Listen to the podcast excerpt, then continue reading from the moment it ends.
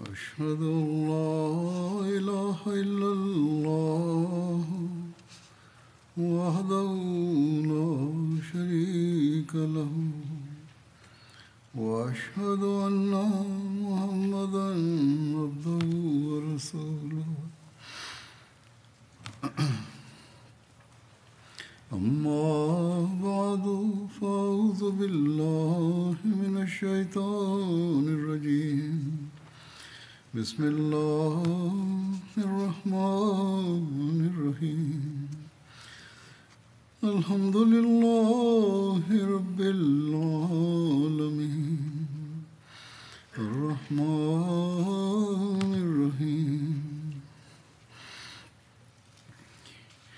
مالك يوم الدين إياك نعبد وإياك نستعين اهدنا الصراط المستقيم صراط الذين أنعمت عليهم غير المغضوب عليهم ولا الضالين. അല്ലാഹു തൻ്റെ ദാസൻ്റെ ഇസ്തിഗ്ഫാറും തോബയും സ്വീകരിക്കുന്നവനാകുന്നു. പക്ഷെ അത് സത്യസന്ധമായ തോബ അഥവാ പശ്ചാത്താപമായിരിക്കണം. വായകൊണ്ട് വെറും വാക്കുകൾ മാത്രം ഉരുവിടുന്നതാകരുത്. വിശുദ്ധ ഖുർആനിൽ അല്ലാഹു വിവിധ സ്ഥലങ്ങളിൽ ഇതേക്കുറിച്ച് പറയുന്നുണ്ട്. സത്യസന്ധമായ തോബ ചെയ്യുന്നവരെ സമ്പത്തും സന്താനങ്ങളും നൽകി അനുഗ്രഹിക്കുന്നു. ദൈവിക ശിക്ഷയിൽ നിന്ന് രക്ഷപ്പെടുന്നതിനുള്ള മാർഗമാകുന്നു തോബ. ഇസ്തിഗ്ഫാർക്ക് വേണ്ടി ദുആ ചെയ്യുന്നവൻ ദൈവാനുഗ്രഹങ്ങളെ ആകർഷിക്കുന്നവനായി തീരുന്നു. ഒരിടത്ത് അല്ലാഹു ഇസ്തിഗ്ഫാർ ചെയ്യുന്നവർക്ക് സുവാർത്ത നൽകിക്കൊണ്ട് പറയുന്നു, ലവജദുല്ലാഹ തവ്വാബർ റഹീമ, അവർ അല്ലാഹുവിനെ തീർച്ചയായും അത്യധികം തോബ സ്വീകരിക്കുന്നവനായും കൂടെ കൂടെ കരുണ ചൊരിയുന്നവനായും കാണുന്നതാണ്. പക്ഷേ ആത്മാർത്ഥമായ ഇസ്തിഗ്ഫാറും സത്യസന്ധമായ തോബയും ആയിരിക്കണം. ഒരു ഹദീസിൽ പറയുന്നു, ഹദ്റത്ത് അനസ് റളിയല്ലാഹു തആല അൻഹു നിവേദനം ചെയ്യുന്നു, ഞാൻ തിരുനബി സല്ലല്ലാഹു അലൈഹി വസല്ലം ഇങ്ങനെ പറയുന്നതായി കേട്ടു, പാപത്തിൽ നിന്ന് ആത്മാർത്ഥമായി പശ്ചാത്തപിക്കുന്നവൻ ഒരു പാപവും ചെയ്തിട്ടില്ലാത്തവനെ പോലെ ആയിത്തീരുന്നു. അല്ലാഹു ഏതെങ്കിലും ഒരു വ്യക്തിയെ സ്നേഹിക്കുമ്പോൾ പിന്നെ തിന്മകൾ അയാൾക്ക് ഒരു നഷ്ടവും വരുത്തുന്നതല്ല. അതായത് തിന്മയുള്ള കാരണങ്ങൾക്ക് അയാളെ തിന്മയിലേക്ക് പ്രേരിപ്പിക്കാൻ കഴിയുന്നതല്ല. തിന്മയുടെ പരിണിതയിൽ നിന്ന് അല്ലാഹു അയാളെ സംരക്ഷിച്ചു നിർത്തുന്നു. തുടർന്ന് നബി സല്ലല്ലാഹു അലൈഹി വസല്ലം ഇന്നല്ലാഹ യുഹിബ്ബു തവ്വാബീന വ യുഹിബ്ബുൽ മുതത്തഹിരീൻ എന്ന ആയത്ത് പാരായണം ചെയ്യുകയുണ്ടായി. അല്ലാഹു തൗബ ചെയ്യുന്നവരെയും പരിശുദ്ധി അവലംബിക്കുന്നവരെയും ഇഷ്ടപ്പെടുന്നു. തൗബയുടെ ലക്ഷണം എന്താണെന്ന് നബി സല്ലല്ലാഹു അലൈഹി വസല്ലമയോട് ചോദിക്കപ്പെട്ടു. ശരിയായ തൗബയാണെന്ന് എങ്ങനെയാണ് മനസ്സിലാക്കുക? നബി സല്ലല്ലാഹു അലൈഹി വസല്ലം തിരുമേനി പറഞ്ഞു, ലജ്ജയും മാനസാന്തരവുമാണ് തൗബയുടെ ലക്ഷണം. ചുരുക്കത്തിൽ, യഥാർത്ഥ പശ്ചാത്താപം ചെയ്യുന്നവൻ തിന്മകളിൽ നിന്ന് പരിശുദ്ധനായി യഥാർത്ഥ ലജ്ജയും മാനസാന്തരവും പ്രകടമാക്കുമ്പോൾ അയാൾക്ക് ദൈവിക സ്നേഹവും ലഭിക്കുന്നു. കൂടെ കൂടെ അല്ലാഹുവിൻ്റെ കാരുണ്യത്തിൻ്റെ പങ്കുപറ്റാനും കഴിയുന്നു. ഹദ്റത്ത് മസീഹ് മൗഊദ് അലൈഹി സ്വലാത്തു വസ്സലാം ഒരിടത്ത് സത്യസന്ധമായ തൗബയ്ക്കുള്ള നിബന്ധനകളെ പറ്റി പറയുന്നുണ്ട്. ആദ്യത്തെ നിബന്ധന എന്തെന്നാൽ, മോശമായ ചിന്താഗതികളെയും തിന്മയുള്ള ഭാവനകളെയും ഒഴിവാക്കേണ്ടതാണ്. അതായത് മോശമായ ആനന്ദത്തിന് നിദാനമാണെന്ന് കരുതുന്ന ചിന്താഗതികളെയും ഭാവനകളെയും പൂർണ്ണമായും ഒഴിവാക്കുക. ഇത് വലിയൊരു ജിഹാദാകുന്നു. അത് മനുഷ്യന് ചെയ്യേണ്ടതായി വരും. അപ്പോൾ മാത്രമാണ് തൗബയിലേക്ക് ചുവട് വയ്ക്കാൻ സാധിക്കുകയുള്ളൂ. രണ്ടാമത്തെ നിബന്ധന, സത്യസന്ധമായ ലജ്ജയും മാനസാന്തരവും പ്രകടിപ്പിക്കണം. അതായത് ഈ ആനന്ദവും ഭൗതികമായ അനുഭൂതിയും താൽക്കാലിക കാര്യങ്ങളാകുന്നുവെന്ന് മനസ്സിലാക്കുക. അതിൽ പ്രായത്തിനനുസരിച്ച് ഓരോ ദിവസവും കുറവ് ഉണ്ടായിക്കൊണ്ടിരിക്കുന്നതാണ്. പിന്നെന്തിനാണ് മനുഷ്യൻ അതിൽ അള്ളിപ്പിടിച്ചിരിക്കുന്നത്? അതുകൊണ്ട് ഈ യാഥാർത്ഥ്യത്തെ മനസ്സിലാക്കുകയും പശ്ചാത്തപിക്കുകയും യഥാർത്ഥ മാനസാന്തരം പ്രകടിപ്പിക്കുകയും ചെയ്യുന്നവൻ സൗഭാഗ്യവാനാകുന്നു. ഈ യഥാർത്ഥ മാനസാന്തരത്തെ പറ്റിയാണ് നബി തിരുമേനി സല്ലല്ലാഹു അലൈഹി വസല്ലം പറഞ്ഞു തന്നിട്ടുള്ളത്. മൂന്നാമത്തെ നിബന്ധന, തിന്മകളുടെ സമീപത്ത് പോലും പോവുകയില്ലെന്ന് ഉറച്ച തീരുമാനമെടുക്കുക. ഇവിടെ നിന്നു പോകരുത്. അതായത് തിന്മകളുടെ സമീപത്ത് പോലും പോവുകയില്ലെന്ന് ശപഥം ചെയ്തിരിക്കുന്നുവെന്നും അത് മതിയായതാണെന്നും കരുതി അവിടെ നിന്ന് പോകരുത്. മറിച്ച് സൽസ്വഭാവങ്ങളും പരിശുദ്ധ കർമ്മങ്ങളും തൽസ്ഥാനത്ത് ഉണ്ടാകണം. ഇതാണ് യഥാർത്ഥ തൗബ. ഇതാണ് യഥാർത്ഥ മാനസാന്തരം. ഈ അവസ്ഥ കരസ്ഥമായാൽ പിന്നെ അള്ളാഹു തൻ്റെ ദാസന്മാരിൽ പ്രീതിപ്പെടുന്നതാണ്. ഹദ്റത്ത് മസീഹ് മൗഊദ് അലൈഹി സ്വലാത്തു വസ്സലാം ഇസ്തിഗ്ഫാർ, തൗബ എന്നിവയിലേക്ക് തീർച്ചയായും നമ്മുടെ ശ്രദ്ധ ആവർത്തിച്ച് ക്ഷണിച്ചിട്ടുണ്ട്. മനുഷ്യൻ തെറ്റുകൾ ചെയ്യുന്നു. ഈ തെറ്റുകൾ കൂടെ കൂടെ ആവർത്തിക്കുമ്പോൾ പിന്നെ ഒന്നിനു ശേഷം മറ്റൊരു തിന്മയിലേക്ക് അകപ്പെട്ടുകൊണ്ടിരിക്കുന്നതുമാണ്. അതുകൊണ്ട് എപ്പോഴും അള്ളാഹുവിനോട് ഇസ്തിഗ്ഫാർ അഥവാ പാപപൊറുതിക്ക് വേണ്ടിയുള്ള ദുആ ചെയ്തുകൊണ്ട് അള്ളാഹുവിൻ്റെ സവിധത്തിൽ കുനിഞ്ഞുകൊണ്ട് തങ്ങളുടെ ഹൃദയങ്ങളെ പരിശുദ്ധമാക്കാൻ നമ്മൾ പരിശ്രമിക്കേണ്ടതാണ്. അള്ളാഹുവിനോടും അവൻ്റെ അടിയാറുകളോടുമുള്ള അവകാശങ്ങൾ നഷ്ടപ്പെടുത്തുന്നവനായിരിക്കരുതെന്നുള്ള ചിന്ത എപ്പോഴും ഉണ്ടായിരിക്കണം. ഞാൻ നേരത്തെ പറഞ്ഞു വന്നതുപോലെ ഹസ്രത്ത് മസീഹ് മൗഊദ് അലൈഹി സ്വലാത്തു വസ്സലാം ഇസ്തിഗ്ഫാറിലേക്ക് ഏതായാലും ജമാഅത്തിൻ്റെ ശ്രദ്ധ ക്ഷണിച്ചിട്ടുണ്ട്. അദ്ദേഹത്തിന് ഇക്കാര്യത്തിൽ എത്രമാത്രം ചിന്തയുണ്ടായിരുന്നുവെന്നാൽ ജമാഅത്തിനെ ഇക്കാര്യത്തിലേക്ക് ശ്രദ്ധ ക്ഷണിക്കാത്ത ഒരു സന്ദർഭവും ഉണ്ടായിട്ടില്ല. തൻ്റെ സദസ്സുകളിലും ലിഖിതങ്ങളിലും ആവർത്തിച്ചാവർത്തിച്ച് ആ മഹാത്മാവ് ശ്രദ്ധ ക്ഷണിക്കുകയുണ്ടായി. അതുകൊണ്ട് നമ്മെ സംബന്ധിച്ചിടത്തോളം അള്ളാഹുവിൻ്റെയും അവൻ്റെ റസൂലിൻ്റെയും കൽപ്പനകളുടെയും നിർദ്ദേശങ്ങളുടെയും വെളിച്ചത്തിൽ ഹദ്റത്ത് മസീഹ് മൗഊദ് അലൈഹി സ്വലാത്തു വസ്സലാം വിവരിച്ചു തന്നിട്ടുള്ള കാര്യങ്ങൾ എപ്പോഴും മനസ്സിൽ വെച്ചുകൊണ്ട്, നമ്മുടെ മുന്നിൽ വെച്ചുകൊണ്ട് കർമ്മങ്ങൾ ചെയ്യാൻ ശ്രമിക്കുമ്പോൾ മാത്രമാണ് ബൈഅത്ത് യഥാവിധി നിറവേറ്റുന്നവരായി മാറാൻ നമുക്ക് കഴിയുകയുള്ളൂ. നമ്മൾ നമ്മുടെ ഉള്ളിൽ പരിശുദ്ധ മാറ്റം ഉണ്ടാക്കുന്നില്ല എങ്കിൽ, യഥാർത്ഥ തൗബയിലേക്കും ഇസ്തിഗ്ഫാറിലേക്കും ശ്രദ്ധിക്കുന്നില്ല എങ്കിൽ, മാറ്റമുണ്ടാക്കാമെന്ന നമ്മുടെ ശപഥം നമുക്ക് യാതൊരു പ്രയോജനവും നൽകുന്നതല്ല. ഹദ്റത്ത് മസീഹ് മൗഊദ് അലൈഹി സ്വലാത്തു വസ്സലാം നിരവധി സ്ഥലങ്ങളിൽ തൗബ, അതായത് പശ്ചാത്താപത്തെ സംബന്ധിച്ച് പറഞ്ഞിട്ടുണ്ട്. അതിൽ ചില ഉദ്ധരണികൾ കേൾപ്പിക്കാം. ഇസ്തിഗ്ഫാർ കൊണ്ട് എന്ത് പ്രയോജനമാണുള്ളത്? ഇക്കാര്യത്തെ വിശദീകരിച്ചുകൊണ്ട് ആ മഹാത്മാവ് പറയുന്നു, വ ഇനിസ്തഗ്ഫിറു റബ്ബക്കും തുമ്മ തൂബു ഇലൈഹി. ഓർക്കുക, ഈ രണ്ട് കാര്യങ്ങളാണ് ഈ ഉമ്മത്തിന് നൽകപ്പെട്ടിരിക്കുന്നത്. ഒന്ന്, ശക്തി സംഭരിക്കാനും, രണ്ടാമത്തെ സംഭരിച്ച ശക്തി കർമ്മപരമായി പ്രകടിപ്പിക്കാനും. ശക്തി സംഭരിക്കുന്നതിനാണ് ഇസ്തിഗ്ഫാർ. ഇതിനെ മറ്റു വാക്കുകളിൽ ഇസ്തിംദാദ്, ഇസ്തിആനത്ത് എന്നും പറയാറുണ്ട്. അതായത് അള്ളാഹുവിനോട് സഹായം തേടുക. സൂഫിയാക്കൾ എഴുതിയിരിക്കുന്നു, വ്യായാമം ചെയ്യുന്നത് കൊണ്ട്, ഭാരദ്വാഹനത്തിനുള്ള വ എടുത്തുയർത്തുകയും ചുഴറ്റുകയും ചെയ്യുന്നത് കൊണ്ട് ശാരീരിക ബലവും ശക്തിയും വർദ്ധിക്കുന്നു. വെയ്റ്റ് ലിഫ്റ്റിംഗ് ചെയ്യുന്നവർ ഭാരം ഉയർത്തുമ്പോൾ, ഡബൽ ഉയർത്തുമ്പോൾ ഉയർത്തുന്നവർ, വിവിധതരം വ്യായാമങ്ങൾ ചെയ്യുന്നവരുണ്ട്. വ്യായാമം ചെയ്യുമ്പോൾ കായികബലം വർദ്ധിക്കുന്നു. അതുപോലെ ഇസ്തിഗ്ഫാർ ആത്മീയ ഡാംബറാകുന്നു. അത് മുഖേനെ റൂഹിന്, ആത്മാവിന് ഒരു ശക്തി ലഭിക്കുന്നു. മനസ്സിൽ സ്ഥൈര്യമുണ്ടാകുന്നു. അതുകൊണ്ട് ശക്തിയാർജിക്കാൻ ആഗ്രഹിക്കുന്നവർ ഇസ്തിഗ്ഫാർ ചെയ്യേണ്ടതാണ്. ശക്തി ലഭിക്കണമെങ്കിൽ ഇസ്തിഗ്ഫാർ ചെയ്യുക. ഗഫറ എന്നാൽ മൂടിവെക്കുക, അമർത്തി വെക്കുക എന്നെല്ലാമാണ് അർത്ഥം.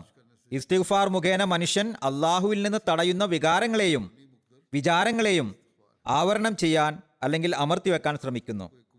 ആയതിനാൽ ഇസ്തിഗ്ഫാർ കൊണ്ടുള്ള വിവക്ഷ മനുഷ്യനെ ആക്രമിച്ച് നശിപ്പിക്കാൻ ആഗ്രഹിക്കുന്ന വിഷധാതുക്കൾക്കുമേൽ വിജയം കൈവരിക്കുക എന്നും ദൈവിക കൽപ്പനകളുടെ നിർവഹണ മാർഗത്തിലുള്ള തടസ്സങ്ങളിൽ നിന്നും രക്ഷപ്പെട്ട് അത് കർമ്മരൂപത്തിൽ കാണിക്കുക എന്നതുമാകുന്നു. ഓർത്തുകൊള്ളുക, അള്ളാഹു മനുഷ്യൻ്റെ ഉള്ളിൽ രണ്ട് തരത്തിലുള്ള ധാതുക്കൾ വെച്ചിട്ടുണ്ട്. ഒന്ന്, ജമ്മി മാദ, അതായത് വിഷമയമായ ധാതു അതിൻ്റെ ദാതാവ് ഷെയ്ത്താനാകുന്നു. രണ്ടാമത്തേത് റിയാക്കി മാധ, അതായത് ശമന ഔഷധം. മനുഷ്യൻ അഹങ്കാരിയാവുകയും താൻ എന്തോ ഒന്നാണെന്ന് കരുതുകയും ചെയ്യുന്നു. അപ്പോൾ ശമന ഔഷധത്തിൻ്റെ നീരുറവയെ പ്രയോജനപ്പെടുത്തുന്നില്ലെങ്കിൽ സിമ്മി, അതായത് വിഷമയമായ ധാതു മേൽക്കോയ്മ നേടുന്നു. എന്നാൽ അവൻ തന്നെ നിസ്സഹായനും ദുർബലനുമാണെന്ന് മനസ്സിലാക്കുമ്പോൾ അള്ളാഹുവിൻ്റെ സഹായത്തെ അവൻ ആഗ്രഹിക്കുന്നു. അപ്പോൾ അള്ളാഹുവിൽ നിന്ന് ഒരു നീരുറവ ഉത്ഭവിക്കുന്നു. അതുമുഖേന മനുഷ്യൻ്റെ ആത്മാവ് ആർദ്രമായി തീർന്ന് ഒഴുകുകയും ചെയ്യുന്നു. ഇതാണ് ഇസ്തിഗ്ഫാറിൻ്റെ അർത്ഥം. അതായത് അവൻ്റെ സഹായം കരസ്ഥമാക്കി വിഷമയമായ ധാതുക്കളെ അതിജയിക്കുക എന്ന സാരം. അതാണ് യഥാർത്ഥ ഇസ്തിഗ്ഫാർ. ചുരുക്കത്തിൽ അതുകൊണ്ടുദ്ദേശിക്കുന്നത് ഇബാദത്തിൽ ബദ്ധശ്രദ്ധനാവുക എന്നതാകുന്നു. ഒന്ന്, തിരുനബി സല്ലല്ലാഹു അലൈഹി വസല്ലം അനുസരിക്കുക. രണ്ട്, എല്ലാ സമയത്തും അള്ളാഹുവിൽ നിന്ന് സഹായം തേടുക. അതെ, ആദ്യം തൻ്റെ നാഥനോട് സഹായം അഭ്യർത്ഥിക്കുക. ശക്തി ലഭിക്കുമ്പോൾ തൂബു ഇലൈഹി, അതായത് അള്ളാഹുവിലേക്ക് തിരിയുക. അള്ളാഹുവിൻ്റെ സഹായം തേടാനും അവനോട് ദുആ ചെയ്യേണ്ടതായി വരും. ആ മഹാത്മാവ് വീണ്ടും പറയുന്നു, മനുഷ്യൻ തൻ്റെ പ്രകൃതത്തിൽ വളരെ ദുർബലനാണെന്ന് വ്യക്തമാണ്. അള്ളാഹുവിൻ്റെ നൂറുകണക്കിന് കൽപ്പനകളുടെ ഭാരം അവനുമേൽ ചുമത്തിയിരിക്കുന്നു. മനുഷ്യൻ ദുർബലനാണ്, പക്ഷേ അള്ളാഹു നിരവധി കൽപ്പനകളും നൽകിയിട്ടുണ്ട്. തൻ്റെ ദൗർബല്യം കാരണം ചില കൽപ്പനകൾ നിറവേറ്റുന്നതിൽ അവൻ അശക്തനാകാനിടയുണ്ട് എന്ന കാര്യം മനുഷ്യൻ്റെ പ്രകടനത്തിലുള്ളതാണ്. ഇത്രയധികം കൽപ്പനകളിൽ എല്ലാം ചെയ്യാൻ കഴിയണമെന്നില്ല എന്ന സംഗതി സ്വാഭാവികമാണ്. ചിലപ്പോൾ ദോഷപ്രവണമായ ആത്മാവിൻ്റെ ചില ആഗ്രഹങ്ങൾ അവനിൽ മേൽക്കൈ നേടാൻ സാധ്യതയുണ്ട്. അതുകൊണ്ട് ദുർബലമായ പ്രകൃതം കാരണം ഏതെങ്കിലും ഇടർച്ച ഉണ്ടാകുന്ന വേളയിൽ തൗബയും ഇസ്തിഗ്ഫാറും ചെയ്താൽ അള്ളാഹുവിൻ്റെ കാരുണ്യം കൊണ്ട് സംരക്ഷണം ലഭിക്കുവാൻ അവന് അർഹതയുണ്ട്. പക്ഷെ ആത്മാർത്ഥമായ തൗബയായിരിക്കണം. മനുഷ്യ പ്രകൃതത്തിൽ വെച്ചിട്ടുള്ള ദൗർബല്യ നിമിത്തം അള്ളാഹു ദാസന്റെ ആത്മാർത്ഥമായ തൗബയെ സ്വീകരിച്ചുകൊണ്ട് അവനെ രക്ഷിക്കുവാനും അവന് അർഹതയുണ്ട്. അതുകൊണ്ട് അള്ളാഹു തൗബ സ്വീകരിക്കുന്നവനല്ലായിരുന്നുവെങ്കിൽ അവനുമേൽ നൂറുകണക്കിന് കൽപ്പനകളുടെ ഭാരം ഒരിക്കലും ചുമത്തുമായിരുന്നില്ല. ഇതിൽ നിന്ന് അള്ളാഹു തവ്വാബ്, അഥവാ വളരെയേറെ തൗബ സ്വീകരിക്കുന്നവനും ഗഫാർ, അതായത് ഏറെ പൊറുക്കുന്നവനും ആണെന്ന് തെളിയുന്നു. തൗബ കൊണ്ടുള്ള വിവക്ഷ എന്തെന്നാൽ, തന്നെ തീയിലിട്ടാലും തിന്മ വീണ്ടും ചെയ്യുന്നതല്ലെന്ന് ശപഥം ചെയ്തുകൊണ്ട് തിന്മയെ വർജിക്കൂ എന്നതാകുന്നു. ഇതാണ് നിബന്ധന. ഇത്തരം തൗബയാണ് ആവശ്യം. മനുഷ്യൻ ഇങ്ങനെ സത്യസന്ധമായും ഉറച്ച തീരുമാനത്തോടെയും അള്ളാഹുവിലേക്ക് തിരിയുമ്പോൾ ഔദാര്യവാനും കാരുണ്യവാനുമായ അള്ളാഹു ആ തിന്മയെ മാപ്പാക്കി കൊടുക്കുകയും തൗബ സ്വീകരിച്ചുകൊണ്ട് നാശത്തിൽ നിന്ന് രക്ഷിക്കുകയും ചെയ്യുക എന്നത് അള്ളാഹുവിൻ്റെ ഉന്നത ഗുണവിശേഷമാകുന്നു. മനുഷ്യനെ തൗബ സ്വീകരിക്കുമെന്ന പ്രതീക്ഷയില്ലെങ്കിൽ അവൻ പാപത്തിൽ നിന്ന് പിന്തിരിയുന്നവനല്ല. തൗബ സ്വീകരിക്കണമെന്ന പ്രത്യാശ ഇല്ലാതായാൽ അവൻ പിന്നെ തിന്മകൾ ചെയ്തുകൊണ്ടേയിരിക്കും. പലരും ചോദിക്കുന്നത് പര്യവസാനം ഇങ്ങനെയൊക്കെയാണെങ്കിൽ പിന്നെ എന്ത് പ്രയോജനമാണുള്ളതെന്ന് ആണ്. അങ്ങനെയല്ല, പര്യവസാനത്തിന് മുമ്പേ തൗബ ചെയ്യുകയാണെങ്കിൽ അള്ളാഹു രക്ഷപ്പെടുത്തുന്നതാണ്. പറയുന്നു, ക്രിസ്തുമതവും തൗബ സ്വീകരിക്കപ്പെടുമെന്നതിൻ്റെ വക്താക്കളാണ്. പക്ഷേ തൗബ ചെയ്യുന്നവൻ ക്രിസ്ത്യാനിയായിരിക്കണം. എന്നാൽ ഇസ്ലാമിൽ തൗബയ്ക്ക് ഏതെങ്കിലും മതത്തിൻ്റെ നിബന്ധനയില്ല. ഏതു മതത്തിൻ്റെ ആളാണെങ്കിലും തൗബ സ്വീകരിക്കപ്പെടാവുന്നതാണ്. അള്ളാഹുവിൻ്റെ ഗ്രന്ഥത്തെയും റസൂലിനെയും നിഷേധിച്ചു എന്ന പാപം മാത്രമേ ബാക്കി ഉണ്ടാവുകയുള്ളൂ. മനുഷ്യന് തൻ്റെ കർമ്മങ്ങൾ കൊണ്ട് മാത്രം മോക്ഷം പ്രാപിക്കാമെന്ന് പറയുന്നത് തികച്ചും അസാധ്യമായ കാര്യമാകുന്നു. മറിച്ച് ആരുടെയെങ്കിലും തൗബ സ്വീകരിക്കുകയാണെങ്കിൽ അത് അള്ളാഹുവിൻ്റെ ഔദാര്യമാകുന്നു. തിന്മയിൽ നിന്ന് സുരക്ഷിതനാകാനുള്ള കഴിവ് അവൻ തൻ്റെ അനുഗ്രഹത്താൽ ചിലർക്ക് നൽകുകയും ചെയ്യുന്നു. ഹദ്റത്ത് മസീഹ് മൗഊദ് അലൈഹി സ്വലാത്തു വസ്സലാം സദസ്സിൽ വന്ന ഒരാൾ ചോദിച്ചു, ഞാൻ എന്ത് വസീഫയാണ് ഉരുവിട്ടുകൊണ്ടിരിക്കേണ്ടത്? ഹുസൂർ അലൈഹി ഇസ്ലാം പറഞ്ഞു, ധാരാളമായി ഇസ്തിഗ്ഫാർ ചെയ്തുകൊണ്ടിരിക്കുക. മനുഷ്യന് രണ്ട് അവസ്ഥകൾ മാത്രമാണ് ഉള്ളത്. ഒന്നുകിൽ തിന്മ ചെയ്യാതിരിക്കുക, അല്ലെങ്കിൽ അള്ളാഹു തിന്മയുടെ തിക്തഫലത്തിൽ നിന്ന് രക്ഷിക്കുക. ആയതിനാൽ ഇസ്തിഗ്ഫാർ ചൊല്ലുമ്പോൾ രണ്ട് വിവക്ഷകളെയും പരിഗണിക്കേണ്ടതാണ്. അതായത് തിന്മ ചെയ്യാൻ പാടില്ല, തിന്മയുടെ ദോഷഫലങ്ങൾ വെളിപ്പെടാനും പാടില്ല. അള്ളാഹു പൊറുക്കുകയും വീണ്ടും പ്രസ്തുത തിന്മ ചെയ്യാതിരിക്കുകയും ചെയ്യുക. ഇത് മുന്നിൽ വെച്ചുകൊണ്ട് ഇസ്തിഗ്ഫാർ ചൊല്ലേണ്ടതാണ്. ഒന്ന്, കഴിഞ്ഞു കടന്നുപോയ തിന്മകൾ അള്ളാഹു മറച്ചു വെക്കണം. രണ്ട്, മേലിൽ പാപങ്ങളിൽ നിന്ന് അള്ളാഹു രക്ഷിക്കണം. എന്നാൽ നാവുകൊണ്ട് മാത്രം ഇസ്തിഗ്ഫാർ പൂർണ്ണമാകുന്നതല്ല. മറിച്ച് അത് ഹൃദയാത്മന ആയിരിക്കണം. നമസ്കാരത്തിൽ സ്വന്തം ഭാഷയിലും ദുആ ചെയ്യുക, ഇത് അനിയ അനിവാര്യമാകുന്നു. വായകൊണ്ട് മാത്രം ഇസ്തിഗ്ഫാർ ചെയ്യുന്നതുകൊണ്ടോ അസ്തഗ്ഫിറുല്ലാ റബ്ബി എന്ന് മേൽ മേലാൽ തിന്മ ചെയ്യില്ല എന്ന് എഴുതുന്നത് കൊണ്ടോ ഒരു പ്രയോജനം ലഭിക്കുന്നതല്ല. മറിച്ച് ചെയ്തുപോയ തിന്മകളിലേക്ക് ഒരിക്കലും വീണ്ടും പോകുന്നതല്ല എന്ന് തെളിയിച്ച് കാണിക്കേണ്ടതാണ്. പറയുന്നു, ഇസ്തിഗ്ഫാർ എന്നതിൻ്റെ അർത്ഥം തന്നെ പ്രത്യക്ഷത്തിൽ ഒരു തിന്മയും ചെയ്യാതിരിക്കുകയെന്നും തിന്മകൾ ചെയ്യാൻ പ്രേരകമായ ശക്തികൾ വെളിപ്പെടാതിരിക്കുക എന്നുമാണ്. പ്രവാചകന്മാരുടെ ഇസ്തിഗ്ഫാറിന്റെ യാഥാർത്ഥ്യം ഇത് തന്നെയാണ്. അവർ നിഷ്കളങ്കരാകുന്നു, എന്നാൽ അവർ ഇസ്തിഗ്ഫാർ ചെയ്യുന്നത് മേലാൽ തിന്മയുടെ ശക്തികൾ പ്രകടമാകാതിരിക്കാൻ വേണ്ടിയാണ്. സാധാരണക്കാരെ സംബന്ധിച്ചിടത്തോളം ഇസ്തിഗ്ഫാറിന്റെ രണ്ടാമത്തെ അർത്ഥവും എടുക്കാവുന്നതാണ്. അതായത് സംഭവിച്ചുപോയ കുറ്റങ്ങളിൽ നിന്നും തിന്മകളിൽ നിന്നും അള്ളാഹു സംരക്ഷിക്കണം. പ്രസ്തുത തിന്മകളെ മാപ്പാക്കുകയും ഭാവിയിൽ തിന്മകളിൽ നിന്ന് സുരക്ഷിതനാകുകയും വേണം.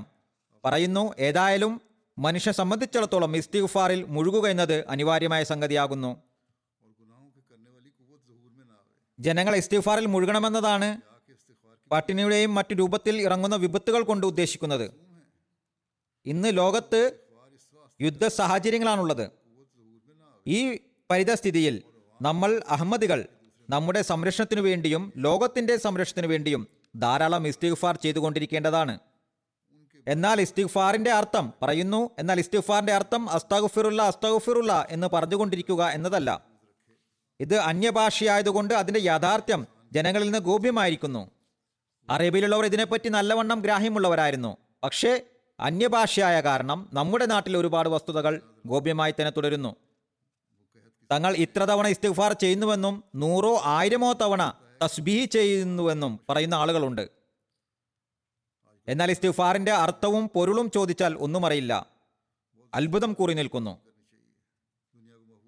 തന്നിൽ നിന്ന് വന്നു പോയ തിന്മകൾക്കും കുറ്റങ്ങൾക്കും ശിക്ഷ ലഭിക്കരുതേ എന്ന് പറഞ്ഞ് ഹൃദയാത്മന പൊറുക്കലിനെ തേടുകയും മേലാൽ നന്മകൾ ചെയ്യാനും പാപങ്ങളിൽ നിന്ന് സുരക്ഷിതനാകാനും ആത്മാർത്ഥമായി അള്ളാഹുവിനോട് സഹായം തേടേണ്ടതും മനുഷ്യന് നിർബന്ധമാകുന്നു. പറയുന്നു, നല്ലവണ്ണം ഓർമ്മിച്ചു കൊള്ളുക, വെറും വാക്കുകൾ കൊണ്ടൊരു പ്രയോജനവും ലഭിക്കുന്നതല്ല. അതായത് അള്ളാഹു കഴിഞ്ഞുപോയ തിന്മകൾ മാപ്പാക്കണമെന്നും മേലിൽ തിന്മകളിൽ നിന്ന് സംരക്ഷിക്കപ്പെടണമെന്നും നന്മയ്ക്കുള്ള തൗഫീഖ് കിട്ടണമെന്നും പ്രാർത്ഥിച്ചുകൊണ്ട് സ്വന്തം ഭാഷയിലും ഇസ്തിഗ്ഫാർ ചെയ്യാവുന്നതാണ്. ഇതാണ് യഥാർത്ഥ ഇസ്തിഗ്ഫാർ. മനസ്സിന് അറിവ് പോലുമില്ലാതെ വെറുതെ അസ്തഗ്ഫിറുല്ലാ അസ്തഗ്ഫിറുല്ലാ എന്ന് പറഞ്ഞ് നടന്നുകൊണ്ട് കാര്യമില്ല. ഓർക്കുക, ഹൃദയത്തിൽ നിന്ന് പുറത്തു വരുന്ന കാര്യങ്ങൾ മാത്രമാണ് ദൈവത്തിങ്കലോളം എത്തുകയുള്ളൂ. സ്വന്തം മാതൃഭാഷയിലും അള്ളാഹുവിനോട് ദുആ ചെയ്യേണ്ടതാണ്. അത് മനസ്സിനെയും സ്വാധീനിക്കുന്നതാണ്. നാവ് മനസ്സിന്റെ സാക്ഷ്യമാണ് നൽകുന്നത്. മനസ്സിൽ ആവേശമുണ്ടാവുകയും നാവ് അതോടൊപ്പം ചേരുകയുമാണെങ്കിൽ അത് നല്ല കാര്യമാണ്. മനസ്സില്ലാതെ നാവ് കൊണ്ട് മാത്രം ദുആ ചെയ്യുന്നത് തികച്ചും നിരർത്ഥകവും വ്യർത്ഥവുമാവുന്നു. മനസ്സുകൊണ്ടുള്ള പ്രാർത്ഥനകളാണ് യഥാർത്ഥ പ്രാർത്ഥനകൾ. ആപത്തുകൾ ഇറങ്ങുന്നതിന് മുമ്പേ മനുഷ്യൻ ഹൃദയാത്മന അള്ളാഹുവിനോട് ദുആ ചെയ്തുകൊണ്ടിരിക്കുകയാണെങ്കിൽ, ഇസ്തിഗ്ഫാർ ചെയ്തുകൊണ്ടിരിക്കുകയാണെങ്കിൽ പിന്നെ കരുണാമയനായ അള്ളാഹു ആപത്തുകളെ അകറ്റുന്നതാണ്. എന്നാൽ ആപത്തുകൾ വർഷിച്ചു തുടങ്ങിയാൽ പിന്നെ അത് ഒഴിഞ്ഞു പോകുന്നതല്ല. ആപത്തുകൾ ഇറങ്ങുന്നതിന് മുമ്പേ ദുആകളും ഇസ്തിഗ്ഫാറും ചെയ്തുകൊണ്ടിരിക്കേണ്ടതാണ്. അങ്ങനെ അള്ളാഹു ആപത്തിന്റെ ഘട്ടത്തിൽ സംരക്ഷിക്കുന്നതുമാണ്. നമ്മുടെ ജമാഅത്ത് വ്യതിരിക്തമായ എന്തെങ്കിലും പ്രകടമാക്കേണ്ടതാണ്. ഒരാൾ ബയ്യത്ത് ചെയ്യുകയും പ്രകടമായ ഒരു മാറ്റവും, ഉദാഹരണമായി ഭാര്യയോട് മുൻപുണ്ടായിരുന്നത് പോലെയുള്ള പെരുമാറ്റവും കുട്ടികളോട് നേരത്തെയുള്ളതുപോലെ പ്രവർത്തിക്കുകയുമാണെങ്കിൽ അത് ശരിയല്ല. ബയ്യത്തിന് ശേഷവും നേരത്തെ ഉണ്ടായിരുന്ന ദുസ്വഭാവവും ദുഷ്പെരുമാറ്റവും അവസ്ഥയും തന്നെയാണെങ്കിൽ പിന്നെ ബയ്യത്ത് കൊണ്ട് എന്ത് പ്രയോജനമാണുള്ളത്? ഇത് ബയ്യത്തിന് ശേഷം അന്യരും ബന്ധുക്കളും അയൽവാസികളും ഇയാൾ നേരത്തെയുള്ള ആളല്ല എന്ന് പറയുന്ന വിധത്തിലുള്ള മാതൃക കാണിക്കണം. ഇതാണ് യഥാർത്ഥ ഇസ്തിഗ്ഫാർ കൊണ്ട് ഉണ്ടാകേണ്ട പരിണിതഫലം. നല്ലപോലെ ഓർത്തുകൊള്ളുക, ശുദ്ധമാനസരായി കർമ്മങ്ങൾ ചെയ്യുകയാണെങ്കിൽ മറ്റുള്ളവർക്ക് മേൽ തീർച്ചയായും ആദരയുക്തമായ ഭയം ഉണ്ടാവുന്നതാണ്.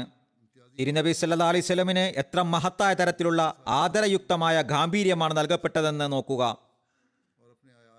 നബി സല്ലല്ലാഹു അലൈഹി വസല്ലം ശാപപ്രാർത്ഥന നടത്തുമെന്ന് ഒരിക്കൽ നിഷേധികൾ ആശങ്കപ്പെട്ടു. അങ്ങനെ അവർ ഒന്നുചേർന്ന് നബി സല്ലല്ലാഹു അലൈഹി വസല്ലമയുടെ ശാപപ്രാർത്ഥന ചെയ്യരുതെന്ന് അപേക്ഷിക്കുകയുണ്ടായി. സത്യസന്ധനായ വ്യക്തിക്ക് തീർച്ചയായും ഒരു ഗാംഭീര്യം ഉണ്ടാകുന്നതാണ്. തികച്ചും ശുദ്ധഹൃദയത്തോടെ അള്ളാഹുവിനെ ലാക്കാക്കി കർമ്മങ്ങൾ ചെയ്യുമ്പോൾ മറ്റുള്ളവർക്കിതിൽ പ്രഭാവമുണ്ടാകുകയും കദരയുക്തമായ ഗാംഭീര്യം ഉണ്ടാകുന്നതുമാണ്. മറ്റൊരു സന്ദർഭത്തിൽ പറയുന്നു, അള്ളാഹുവിനെ ഭയപ്പെടുകയും മുത്തക്കിയാകുകയും ചെയ്യുന്നത് വലിയ കാര്യമാകുന്നു. അള്ളാഹു അതുമുഖേന ആയിരക്കണക്കിന് ആപത്തുകളിൽ നിന്ന് രക്ഷിക്കുന്നതാണ്. അള്ളാഹുവിന്റെ സംരക്ഷണം ഇല്ലാത്തിടത്തോളം തന്നെ ആപത്തുകൾ പിടികൂടാമെന്ന് പറയാനും സമാധാനത്തിൽ കഴിയാനും ആർക്കും സാധ്യമല്ല. ആപത്തുകൾ ഓർക്കാപ്പുറത്താണ് വരിക. രാത്രി എന്ത് സംഭവിക്കുമെന്ന് ആർക്കെന്തറിയാം. ഒരിക്കൽ നബി തിരുമേനി സല്ലല്ലാഹു അലൈഹി വസല്ലമ എഴുന്നേറ്റ് നിന്ന് ഒരുപാട് കരയാൻ തുടങ്ങി. തുടർന്ന് ജനങ്ങളെ സംബോധന ചെയ്തുകൊണ്ട് പറഞ്ഞു, യാ ഇബാദല്ല, അല്ലയോ അള്ളാഹുവിൻ്റെ അടിയാറുകളെ, അള്ളാഹുവിനെ ഭയപ്പെടുവിൻ. ആപത്തുകളും പ്രയാസങ്ങളും ഉറുമ്പുകളെ പോലെ മനുഷ്യന്റെ പിന്നിൽ തന്നെയുണ്ട്. അതിൽ നിന്ന് രക്ഷപ്പെടാൻ സത്യഹൃദയത്തോടെ തൗബയിലും ഇസ്തിഗ്ഫാറിലും മുഴുകുക. ഇസ്തിഗ്ഫാറിന്റെ അർത്ഥം കൂടുതൽ വിശദീകരിച്ചുകൊണ്ട് ഹദ്റത്ത് മസീഹ് ഇസ്ലാം പറയുന്നു, അള്ളാഹുവിനോട് തന്റെ കഴിഞ്ഞകാല കുറ്റങ്ങളെയും പാപങ്ങളെയും ശിക്ഷയിൽ നിന്ന് സംരക്ഷണം തേടുകയും മേലിൽ പാപങ്ങൾ സംഭവിക്കാതിരിക്കാൻ സംരക്ഷണം അർത്ഥിക്കുകയും ചെയ്യുക. ഇസ്തിഗ്ഫാർ പ്രവാചകന്മാരും സാധാരണക്കാരും ചെയ്യാറുണ്ട്. വിവരദോഷികളായ ചില പാതിരിമാർ നബി സല്ലല്ലാഹു അലൈഹി വസല്ലം തിരുമേനിയുടെ ഇസ്തിഗ്ഫാറിനെ പറ്റി ആക്ഷേപിച്ചിട്ടുണ്ട്. പറയുന്നു, അതെ, അവർ എഴുതുന്നത് നബി സല്ലല്ലാഹു അലൈഹി വസല്ലം ഇസ്തിഗ്ഫാർ ചെയ്തതുകൊണ്ടുള്ള വിവക്ഷ, നൗദുബില്ല, നബി സല്ലല്ലാഹു അലൈഹി വസല്ലം പാപങ്ങൾ ചെയ്തിരുന്നുവെന്നാണ്. ഈ വിവരദോഷികൾ ഇസ്തിഗ്ഫാർ ഒരു ഉന്നത സ്വഭാവ ഗുണമാണെന്ന് അറിയുന്നില്ല. മനുഷ്യപ്രകൃതം തന്നെ, മനുഷ്യൻ പ്രകൃത്യാ തന്നെ സൃഷ്ടിക്കപ്പെട്ടിരിക്കുന്നത് ദുർബലാവസ്ഥ ാണ്, അവന്റെ നൈസർഗികമായ അവസ്ഥ എന്ന നിലയിലാണ്. പ്രവാചകന്മാർ ഈ പ്രകൃത്യായുള്ള മാനുഷിക ദൗർബല്യത്തെക്കുറിച്ച് ഏറ്റവും കൂടുതൽ അറിവുള്ളവരാകുന്നു. അതുകൊണ്ട് അവർ നാഥ, മാനുഷിക ദൗർബല്യങ്ങൾ പ്രകടമാകരുതേ എന്ന് പ്രാർത്ഥിക്കുന്നു. ഷഫറ എന്നാൽ ഗഫറ എന്നാൽ മൂടിവെക്കുക എന്നാണ് അർത്ഥം. യാഥാർത്ഥ്യം എന്തെന്നാൽ അള്ളാഹുവിനുള്ള കഴിവുകൾ പ്രവാചകന്മാർക്കും ഒലിമാർക്കും ഒന്നുമില്ല. ആർക്കും തന്നെ തന്റെ കരബലത്താൽ തിന്മയിൽ നിന്ന് സുരക്ഷിതനാകാൻ കഴിയുമെന്ന് പറയാൻ സാധ്യമല്ല. ചുരുക്കത്തിൽ പ്രവാചകന്മാരും സംരക്ഷണത്തിന് അള്ളാഹുവിനെ ആശ്രയിക്കുന്നവരാണ്. അതുകൊണ്ട് തന്റെ ദാസത്വം പ്രകടമാകുന്നതിന് വേണ്ടി തിരുനബി സല്ലല്ലാഹു അലൈഹി വസല്ലമയും ഇതര പ്രവാചകന്മാരെ പോലെ തന്റെ സംരക്ഷണത്തിന് വേണ്ടി അള്ളാഹുവിനോട് സഹായം ചോദിച്ചുകൊണ്ടിരുന്നു. ഹദ്റത്ത് ഈസാ നബി അലൈഹി ഇസ്ലാം ഇസ്തിഗ്ഫാർ ചെയ്തിരുന്നില്ല എന്ന ക്രിസ്ത്യാനികളുടെ ധാരണ അബദ്ധമാകുന്നു. പറയുന്നു, ഇത് അവരുടെ അബദ്ധധാരണയാണ്. ഹദ്റത്ത് ഈസാ അലൈഹി ഇസ്ലാം ഇസ്തിഗ്ഫാർ ചെയ്തിട്ടില്ല എന്ന് പറയുന്നത് അവരുടെ വിഡ്ഢിത്തവും അറിവില്ലായ്മയും ഹദ്റത്ത് ഈസാ അലൈഹി ഇസ്ലാമിന് മേൽ ആരോപണമാകുന്നു. ഇഞ്ചിയിൽ ശ്രദ്ധിക്കുകയാണെങ്കിൽ അള്ളാഹു കൂടെ കൂടെ തന്റെ നിസ്സഹായത പ്രകടിപ്പിച്ചതും ഇസ്തിഗ്ഫാർ ചെയ്തതും വളരെ വ്യക്തമായി മനസ്സിലാക്കാൻ സാധിക്കും. ഇഞ്ചിയിൽ ശ്രദ്ധിക്കുകയാണെങ്കിൽ അദ്ദേഹം കൂടെ കൂടെ തന്റെ നിസ്സഹായത പ്രകടിപ്പിച്ചതും ഇസ്തിഗ്ഫാർ ചെയ്തതും വളരെ വ്യക്തമായി മനസ്സിലാക്കാൻ കഴിയും. ഏലി ഏലി ലമ്മാ സബക്തനി എന്നതിന്റെ അർത്ഥം എന്താണ്? അബി അബി എന്ന് എന്തുകൊണ്ട് വിളിച്ചു പറഞ്ഞത്? ഹീബ്രുവിൽ ഏലി എന്ന് ദൈവത്തെയാണ് പറയുക. അതിന്റെ വിവക്ഷ കരുണയും അനുഗ്രഹവും ചൊരിയണമേ എന്നും തന്നെ നിസ്സഹായാവസ്ഥയിൽ ഉപേക്ഷിക്കരുതേ എന്നും സംരക്ഷണം നൽകണമേ എന്നുമാകുന്നു. പറയുന്നു, ഇന്ത്യയിൽ ഭാഷാപരമായ വൈജാത്യം കാരണം ഇസ്തിഗ്ഫാറിന്റെ യഥാർത്ഥ അർത്ഥം തന്നെ നഷ്ടപ്പെട്ടു പോയി എന്നത് വളരെ ഖേദകരമായ അവസ്ഥയാണ്. ദുആയെ കേവലം മന്ത്രോച്ചാരണമാണെന്ന് കരുതുന്നു. എന്താണ് നമസ്കാരം? എന്താണ് ഇസ്തിഗ്ഫാറും തൗബയും? ആരോടെങ്കിലും ഇസ്തിഗ്ഫാർ ചൊല്ലുക എന്ന് പറഞ്ഞാൽ അയാൾ താൻ നൂറ് തവണ ഇസ്തിഗ്ഫാർ അല്ലെങ്കിൽ ഇരുന്നൂറ് തവണ തസ്ബീഹ് ചൊല്ലുന്നു എന്ന് പറയുന്നു. എന്നാൽ അർത്ഥം ചോദിച്ചാൽ ഒന്നും അറിയുകയില്ല. ഇസ്തിഗ്ഫാർ ഒരു അറബി പദമാകുന്നു. അതിന്റെ അർത്ഥം പൊറുക്കലിനെ തേടുക എന്നതാകുന്നു. അതായത്, നാഥ, ഞങ്ങളിൽ നിന്ന് സംഭവിച്ചുപോയ തിന്മകളുടെ ദുഷ്ഫലത്തിൽ നിന്ന് ഞങ്ങളെ സംരക്ഷിച്ചിരു സംരക്ഷിച്ചാലും എന്തുകൊണ്ടെന്നാൽ പാപം ഒരു വിഷമാകുന്നു. അതിന്റെ പ്രഭാവം സുനിശ്ചിതവുമാണ്. മേലാൽ തിന്മകൾ ഉണ്ടാകാതിരിക്കാനുള്ള സംരക്ഷണം നൽകിയാലും കേവലം വാക്കുകൾ കൊണ്ട് പ്രയോജനം ലഭിക്കുന്നതല്ല. പറയുന്നു, തൗബയുടെ വിവക്ഷ ലജ്ജാപൂർവം മാനസാന്തരത്തോടെ തിന്മയിൽ നിന്ന് പിന്തിരിയുക എന്നതാകുന്നു. തൗബ അഥവാ പശ്ചാത്താപം മോശമായ കാര്യമല്ല. തൗബ ചെയ്യുന്ന ദാസൻ ഏറെ സംപ്രീതനാണെന്ന് എഴുതപ്പെട്ടിരിക്കുന്നു. അള്ളാഹുവിന്റെ പേരും തൗവാബ്, അതായത് തൗബ സ്വീകരിക്കുന്നു എന്നാണ്. അതായത്, മനുഷ്യൻ തിന്മകളിൽ നിന്നും ദുർവൃത്തികളിൽ നിന്നും ലജ്ജാപൂർവം മാനസാന്തരപ്പെട്ട് മേലിൽ ദുർവൃത്തികളിൽ നിന്ന് വിട്ടുനിൽക്കുമെന്ന് ശപഥം ചെയ്യുമ്പോൾ അള്ളാഹും അവനിലേക്ക് കാരുണ്യപൂർവം തിരിയുന്നു. അള്ളാഹു മനുഷ്യനെ തൗബയേക്കാൾ അതീതമായ തൗബ ചെയ്യുന്നു. ഹദീസിൽ പറയുന്നു, മനുഷ്യൻ അള്ളാഹുവിലേക്ക് ഒരു ചാണടുക്കുകയാണെങ്കിൽ അള്ളാഹു അവനിലേക്ക് ഒരു മുഴമടുക്കുന്നു. മനുഷ്യൻ അള്ളാഹുവിലേക്ക് നടന്നു പോവുകയാണെങ്കിൽ അള്ളാഹു അവൻ്റെ അടുക്കലേക്ക് ഓടി വരുന്നു. അതായത്, മനുഷ്യൻ അള്ളാഹുവിലേക്ക് ശ്രദ്ധിക്കുകയാണെങ്കിൽ അള്ളാഹുവും അനുഗ്രഹത്തിലും കാരുണ്യത്തിലും പൊറുമയിലും അതിരറ്റ് അവനുമേൽ അനുഗ്രഹം വർഷിക്കുന്നു. എന്നാൽ അള്ളാഹുവിൽ നിന്ന് മുഖം തിരിക്കുകയാണെങ്കിൽ അള്ളാഹു അവനെ എന്ത് ഗൗനിക്കാനാണ്? ഇസ്തിഗ്ഫാറിന്റെ യാഥാർത്ഥ്യം വിവരിച്ചുകൊണ്ട് ആ മഹാത്മാവ് പറയുന്നു, അറിയുക, അള്ളാഹു വിശുദ്ധ ഖുർആനിൽ തന്റെ രണ്ട് പേരുകൾ പറഞ്ഞിട്ടുണ്ട്, അൽ ഹയ്യ്, അൽ ഖയ്യൂം. അൽ ഹയ്യ് എന്നതിന്റെ അർത്ഥം അള്ളാഹു ജീവിച്ചിരിക്കുള്ളവനും മറ്റുള്ളവർക്ക് ജീവൻ നൽകുന്നവനുമാണ് എന്നാകുന്നു. അൽ ഖയ്യൂം എന്നാൽ സ്വയം നിലനിൽക്കുന്നവനും മറ്റുള്ളവരുടെ നിലനിൽപ്പിനുള്ള യഥാർത്ഥ നിദാനവും എന്നാകുന്നു. എല്ലാ വസ്തുക്കളുടെയും ആന്തരികവും ഭൗതികവുമായ നിലനിൽപ്പും ജീവിതവും ഈ രണ്ട് സിഫത്തുകളെയും അനുഗ്രഹങ്ങളും മുഖേനയാകുന്നു. ഹയ്യ് എന്ന സിഫത്ത് അവനെ ഇബാദത്ത് ചെയ്യണമെന്ന് ആവശ്യപ്പെടുന്നു. ഉദാഹരണമായി ഇതിന്റെ പ്രതീകമാണ് സൂറ ഫാത്തിഹയിലെ ഇയ്യാക നഅബ്ദു, നിന്നെ മാത്രം ഞങ്ങൾ ആരാധിക്കുന്നു എന്നത്. അൽ ഖയ്യൂം എന്ന സിഫത്ത് അവനോട് സഹായം തേടണമെന്ന് ആവശ്യപ്പെടുന്നു. അതാണ് ഇയ്യാക നസ്തഈൻ, നിന്നോട് മാത്രം ഞങ്ങൾ സഹായം അർത്ഥിക്കുന്നു എന്ന വാചകത്തോടെ പറയുന്നത്. ഹയ്യ് എന്ന പദം ഇബാദത്ത് ആവശ്യപ്പെടാനുള്ള കാരണം എന്തെന്നാൽ അവൻ മനുഷ്യനെ സൃഷ്ടിച്ച് ഒഴിവാക്കുന്നതല്ല, ഒഴിവാക്കുകയല്ല ചെയ്തത്. ഉദാഹരണമായി കെട്ടിട നിർമ്മാതാവ് കെട്ടിടമുണ്ടാക്കുന്നു. അയാൾ മരണപ്പെട്ടാലും കെട്ടിടത്തിന് കോട്ടമൊന്നും ഉണ്ടാകുന്നില്ല. എന്നാൽ മനുഷ്യന് എല്ലാ അവസ്ഥയിലും അള്ളാഹുവിൻ്റെ ആവശ്യമുണ്ട്. അതുകൊണ്ട് അള്ളാഹുവിനോട് ശക്തിയും കഴിവും തേടേണ്ടതാണ്. ഇതു തന്നെയാണ് ഇസ്തിഗ്ഫാർ. ഇസ്തിഗ്ഫാറിന്റെ യാഥാർത്ഥ്യവും ഇത് തന്നെയാണ്. പിന്നെ തിന്മ ചെയ്യുന്ന ആളുകൾ അതിൻ്റെ ദുഷ്ഫലത്തിൽ നിന്ന് സുരക്ഷിതരാകുന്നതിന് വേണ്ടി അവരെ പരിഗണിച്ചുകൊണ്ട് ഇതിനെ വിശാലമാക്കുകയും ചെയ്തിരിക്കുന്നു. തിന്മ ചെയ്യുന്നില്ലെങ്കിലും ജീവനോടെ നിലനിൽക്കാനും അള്ളാഹുവിൻ്റെ അഭയത്തിൽ വരാൻ ഇസ്തിഗ്ഫാർ ചെയ്യേണ്ടതാണ്. എന്നാൽ യഥാർത്ഥ വിവക്ഷ മനുഷ്യൻ ദൗർബല്യങ്ങളിൽ നിന്ന് സുരക്ഷിതനാവുക എന്നതാകുന്നു. ചുരുക്കത്തിൽ, മനുഷ്യൻ എന്ന നിലയിൽ ഒരാൾ ഇസ്തിഗ്ഫാറിനെ അനിവാര്യമായി മനസ്സിലാക്കുന്നില്ല എങ്കിൽ അയാൾ മര്യാദകെട്ടവനും നിർമ്മതവാദിയുമാകുന്നു. മറ്റൊരിടത്ത് ഇസ്തിഗ്ഫാറിന്റെ യാഥാർത്ഥ്യം വിവരിച്ചുകൊണ്ട് പറയുന്നു, പാപം മനുഷ്യരക്തത്തിൽ കലർന്നിട്ടുള്ള ഒരു കീടാണുവാകുന്നു. എന്നാൽ അതിനുള്ള ചികിത്സ ഇസ്തിഗ്ഫാർ മുഖേന മാത്രമേ സാധ്യമാകുകയുള്ളൂ. എന്താണ് ഇസ്തിഗ്ഫാർ? സംഭവിച്ചുപോയ പാപങ്ങളുടെ ദുഷ്ഫലങ്ങളിൽ നിന്നും അള്ളാഹുവിൻ്റെ സംരക്ഷണത്തിൽ വരികയും ഇതുവരെ ചെയ്യാത്തവയിൽ നിന്നും അത് ചെയ്യാൻ അവന് കഴിവുണ്ട്, പക്ഷെ അത് ചെയ്യാനുള്ള അവസരം തന്നെ വരാതിരിക്കുകയും അത് അകത്ത് തന്നെ കിടന്ന് ഭസ്മീകരിക്കപ്പെടുകയും ചെയ്യുക എന്നതാകുന്നു. ഈ കാലഘട്ടം വളരെ ഭയാനകമാകുന്നു. അതുകൊണ്ട് തൗബയിലും ഇസ്തിഗ്ഫാറിലും മുഴുകുവിൻ. നമ്മൾ കഴിഞ്ഞ് പോകുന്ന ഈ കാലം വളരെ ഭയാനകമാണ്. തൗബയിലും ഇസ്തിഗ്ഫാറിലും മുഴുകേണ്ടതും തങ്ങളുടെ ആത്മാക്കളെ വിലയിരുത്തേണ്ടതുമാണ്. എല്ലാ മതക്കാരും ഗ്രന്ഥാനുസാരികളും സദക്കയും ഖൈറാത്തു മുഖേന അദാബുകൾ ഒഴിഞ്ഞു പോകണമെന്ന് മനസ്സിലാക്കുന്നവരാണ്. പക്ഷേ അത് അദാബ് ഇറങ്ങുന്നതിന് മുമ്പേ ആയിരിക്കണം. അത് ഇറങ്ങിത്തുടങ്ങിയാൽ പിന്നെ ഒരിക്കലും മാറ്റിവെക്കപ്പെടുന്നതല്ല. ആയതിനാൽ നിങ്ങളുടെ ഊഴം വരാതിരിക്കാനും അള്ളാഹുവിൻ്റെ സംരക്ഷണം ലഭിക്കാനും ഇപ്പോൾ തന്നെ തൗബയിലും ഇസ്തിഗ്ഫാറിലും മുഴുകുവിൻ. ചുരുക്കത്തിൽ, ഞാൻ പറഞ്ഞു വന്നതുപോലെ ലോകത്തിൻ്റെ അവസ്ഥയെ മുൻനിർത്തിയും നമ്മൾ ഇസ്തിഗ്ഫാർ ചെയ്യണം. അള്ളാഹു എല്ലാവിധ ദ്രോഹങ്ങളിൽ നിന്നും വിപത്തുകളിൽ നിന്നും നമ്മെ കാത്തുരക്ഷിക്കുമാറാകട്ടെ. തൗബയുടെ യാഥാർത്ഥ്യത്തെക്കുറിച്ച് കൂടുതൽ വിശദീകരിച്ചുകൊണ്ട് ആ മഹാത്മാവ് ഒരു സ്ഥലത്ത് പറയുന്നു, പശ്ചാത്താപത്തെയും പാപമോചനത്തെയും നിരാകരിക്കുന്നതിലൂടെ യഥാർത്ഥത്തിൽ മനുഷ്യ അഭിവൃദ്ധികളുടെ കവാടങ്ങൾ അടയ്ക്കപ്പെടുകയാണ് ചെയ്യുന്നതെന്ന് ഓർത്തുകൊള്ളുക. പശ്ചാത്താപത്തിന്റെ യാഥാർത്ഥ്യം നിഷേധിക്കുന്നവർ അഭിവൃദ്ധികളുടെ കവാടങ്ങൾ അടയ്ക്കുകയാണ് ചെയ്യുന്നത്. കാരണം മനുഷ്യൻ പരിപൂർണനല്ല എന്നത് എല്ലാവർക്കും ബോധ്യമായതും ഗ്രാഹ്യവുമായ വ്യക്തതയാകുന്നു. അതായത് പൂർണ്ണമായ നിലയിൽ തന്റെ അസ്തിത്വത്തിൽ പരിപൂർണനല്ല,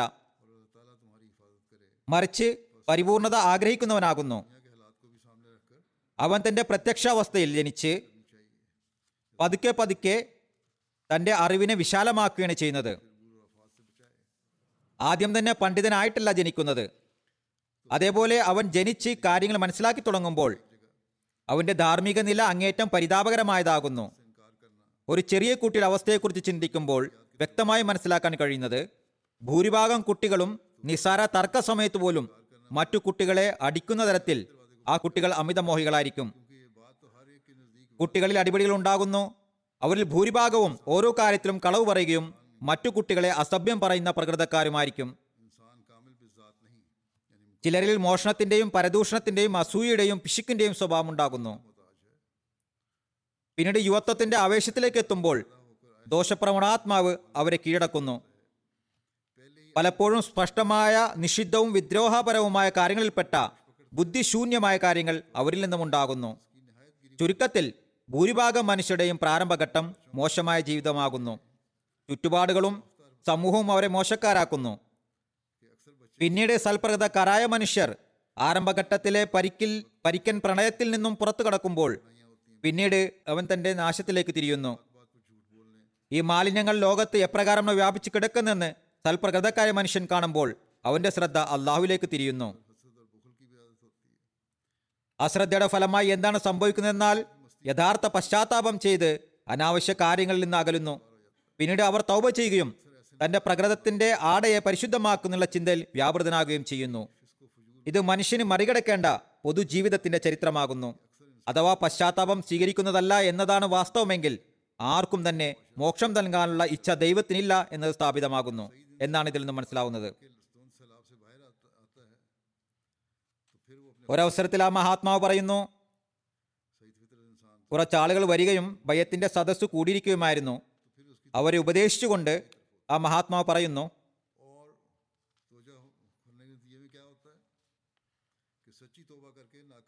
മനുഷ്യൻ യഥാർത്ഥ പശ്ചാത്താപം ചെയ്യണമെന്നും തന്നിൽ നിന്ന് പാപങ്ങൾ ഒന്നും തന്നെ ഉണ്ടായി പോകരുതെന്നും ഇഹത്തിലും പരത്തിലും നിന്ദിനാകരുമെന്നുള്ള ദുആ ചെയ്യണമെന്നാണ് ദൈവം ഇച്ഛിക്കുന്നത്. ഈ ലോകത്തും പരിഹാസനാകരുത്, മരണാനന്തരവും പരിഹാസനാകരുത്. പറയുന്നു, മനുഷ്യൻ ശ്രദ്ധയോടുകൂടി പറയാത്തതുവരെ, അവനിൽ എളിമ ഉണ്ടാകാത്തതുവരെ അവൻ്റെ വാക്കുകൾ ദൈവത്തിലേക്ക് എത്തപ്പെടുന്നതല്ല. സൂഫികൾ എഴുതിയിരിക്കുന്നു, നാൽപ്പത് ദിവസങ്ങൾ കടന്നു പോവുകയും ദൈവമാർഗത്തിൽ കരച്ചിൽ വരാതിരിക്കുകയും ചെയ്യുകയാണെങ്കിൽ ഹൃദയ കാഠിന്യത്തിൻ്റെ പരിഹാരമാർഗം മനുഷ്യൻ കരയുക എന്നതാകുന്നു. അതിനായി പ്രചോദനങ്ങളുണ്ട്. അവൻ എന്താണ് ഉണ്ടാക്കിയത്, തൻ്റെ ആയുസിൻ്റെ അവസ്ഥ എന്താണ് എന്ന് മനുഷ്യൻ ചിന്തിച്ചു നോക്കുകയാണെങ്കിൽ, മറ്റു കഴിഞ്ഞു കടന്നുപോയവരിലേക്ക് നോക്കുകയാണെങ്കിൽ, കടന്നുപോയ അവസ്ഥകളിൽ പല പ്രയാസങ്ങളും നിറഞ്ഞ അവസ്ഥകളുണ്ടാകാം. അവയിലേക്ക് നോക്കുകയാണെങ്കിൽ അന്നേരം മനുഷ്യഹൃദയം വിറകൊള്ളാൻ തുടങ്ങുന്നു. താൻ പാപങ്ങളിൽ നിന്ന് മുക്തനാണെന്ന് വാദിക്കുന്നയാൾ കളവാണ് പറയുന്നത്. മധുരം ഉള്ളയിടത്ത് ഉറുമ്പുകൾ വരുന്നതാണ്. അതേപോലെ ആഗ്രഹങ്ങൾ കൂടെ തന്നെ ഉണ്ടായിരിക്കുന്നതാണ്. അതിൽ നിന്ന് എങ്ങനെയാണ് മോചനം ലഭിക്കുക? അള്ളാഹുവിൻ്റെ അനുഗ്രഹത്തിൻ്റെയും കാരുണ്യത്തിൻ്റെയും കരങ്ങളില്ലായെങ്കിൽ മനുഷ്യന് പാപങ്ങളിൽ നിന്നും രക്ഷ നേടാൻ സാധിക്കില്ല. അത് നബിയോ വലിയോ ആയിക്കൊള്ളട്ടെ, തങ്ങളിൽ നിന്ന് തിന്മകൾ ഉണ്ടാകുന്നില്ല എന്നതിൽ അവന് അഭിമാനിക്കാവതല്ല. മറിച്ച് അവർ എപ്പോഴും അള്ളാഹുവിൻ്റെ അനുഗ്രഹത്തെ തേടിക്കൊണ്ടിരുന്നു. നബിമാരുടെ പാപമോചന പ്രാർത്ഥനയുടെ വിവക്ഷയും ഇത് തന്നെയാണ്. അള്ളാഹുവിൻ്റെ അനുഗ്രഹങ്ങളുടെ കരങ്ങൾ അവർക്ക് മേൽ ഉണ്ടായിരിക്കണം. മറിച്ച് മനുഷ്യനെ അവൻ്റെ ഇഷ്ടത്തിന് വിടുകയാണെങ്കിൽ ഒരിക്കലും തന്നെ അവൻ നിഷ്കളങ്കനും സുരക്ഷിതനുമായിരിക്കില്ല. അല്ലാഹുമ്മ ബഅദ് ബൈനി വ ബൈന ഖതായ. പാപമോചനത്തിലുള്ള മറ്റ് പ്രാർത്ഥനകളും ഇതേ അർത്ഥത്തെയാണ് പ്രകടമാക്കുന്നത്. മനുഷ്യൻ ദൈവത്തിൻ്റെ അഭയത്തിൽ സ്വയം തന്നെ കൊണ്ടുവരിക എന്നതാണ് എന്നത് തന്നെയാണ് ദാസത്വത്തിൻ്റെ രഹസ്യം. അള്ളാഹുവിനോട് അഭയം തേടാത്തവർ അഹങ്കാരികളും അഹന്തയുള്ളവരുമാകുന്നു. ആരാധനയിൽ താല്പര്യം ഉത്സാഹവും എങ്ങനെയാണ് സംജാതമാകുക എന്ന് ഒരാൾ ആ മഹാത്മായോട് ചോദിക്കുകയുണ്ടായി. ഇപ്പോഴും ധാരാളം ചോദ്യങ്ങൾ ആളുകൾ ചോദിക്കാറുണ്ട്. പറയുന്നു, സൽക്കർമ്മങ്ങൾ ആരാധനയിൽ താല്പര്യവും ഉത്സാഹവും സ്വയം സംജാതമാകുന്നില്ല. അള്ളാഹുവിൻ്റെ അനുഗ്രഹത്താലും സൗഭാഗ്യത്താലുമാണ് അത് ലഭ്യമാവുക. അതിനായി മനുഷ്യൻ പരിഭ്രമിക്കാതെ അള്ളാഹുവിനോട് അതിനുള്ള സൗഭാഗ്യത്തിനും അനുഗ്രഹത്തിനുമായി ദുആ ചെയ്തുകൊണ്ടിരിക്കുന്നത് അനിവാര്യമാകുന്നു. ആരാധനയ്ക്കുള്ള താല്പര്യവും ആവേശവും അള്ളാഹുവിനോട് തന്നെ തേടുക. അതിനായുള്ള തേടലിൽ ഒരിക്കലും തളരരുത്. ഇപ്രകാരം മനുഷ്യൻ സ്ഥിരചിത്തയോടുകൂടി ഏർപ്പെട്ടുകൊണ്ടിരിക്കുകയാണെങ്കിൽ അവസാനം ഏതൊന്നിനു വേണ്ടിയാണോ അവൻ്റെ ഹൃദയത്തിൽ തുടിപ്പും അസ്വസ്ഥതയും ഉണ്ടായിരുന്നത്, ആ അവസ്ഥ അള്ളാഹുവിൻ്റെ അനുഗ്രഹത്താൽ സംജാതമാകുന്നതാണ്. തുടിപ്പും അസ്വസ്ഥതയും ആരാധനയിൽ താല്പര്യവും ആവേശവും ഉണ്ടാകുന്നതിനായിട്ടുള്ളതാണെങ്കിൽ പിന്നെ സ്ഥിരചിത്തയോടെ അതിൽ മുഴുകുക. അവസാനം ആ അവസ്ഥ സംജാതമാകുന്നതാണ്. അതായത് ആരാധനയ്ക്കായി ഒരു താല്പര്യവും ആവേശവും മാധുര്യവും ഉണ്ടാകാൻ തുടങ്ങുന്നു. എന്നാൽ ഒരാൾ പരിശ്രമിക്കാതിരിക്കുകയാണെങ്കിൽ, പ്രയത്നിക്കാതിരിക്കുകയാണെങ്കിൽ, അതിനായി കഠിന പ്രയത്നം ചെയ്യുന്നില്ല എങ്കിൽ, ഒരു ഊത്തിലൂടെ ആരെങ്കിലും അത് സാധ്യമാക്കുമെന്ന് കരുതിയിരിക്കുകയാണെങ്കിൽ അത് അള്ളാഹുവിൻ്റെ നിയമമോ ചര്യയോ അല്ല. ഈ രീതിയിൽ ആരെങ്കിലും അള്ളാഹുവിനെ പരീക്ഷിക്കുകയാണെങ്കിൽ അയാൾ അള്ളാഹുവിനെ പരിഹസിക്കുകയാണ് ചെയ്യുന്നത്. അവൻ പരാജിതനാകുന്നതാണ്. ഹൃദയം അള്ളാഹുവിൻ്റെ കരങ്ങളിലാണുള്ളതെന്ന് ഓർത്തുകൊള്ളുക. അവൻ്റെ അനുഗ്രഹമില്ല എങ്കിൽ അടുത്ത നാൾ തന്നെ അവൻ ക്രിസ്ത്യാനിയായി മാറുന്നതാണ്.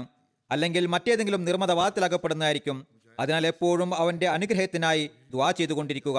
തൽമാർഗങ്ങളെ തൽമാർഗത്തിൽ നിങ്ങളെ നിലനിർത്തുന്നതിനായി അവന്റെ സഹായം തേടിക്കൊണ്ടിരിക്കുക.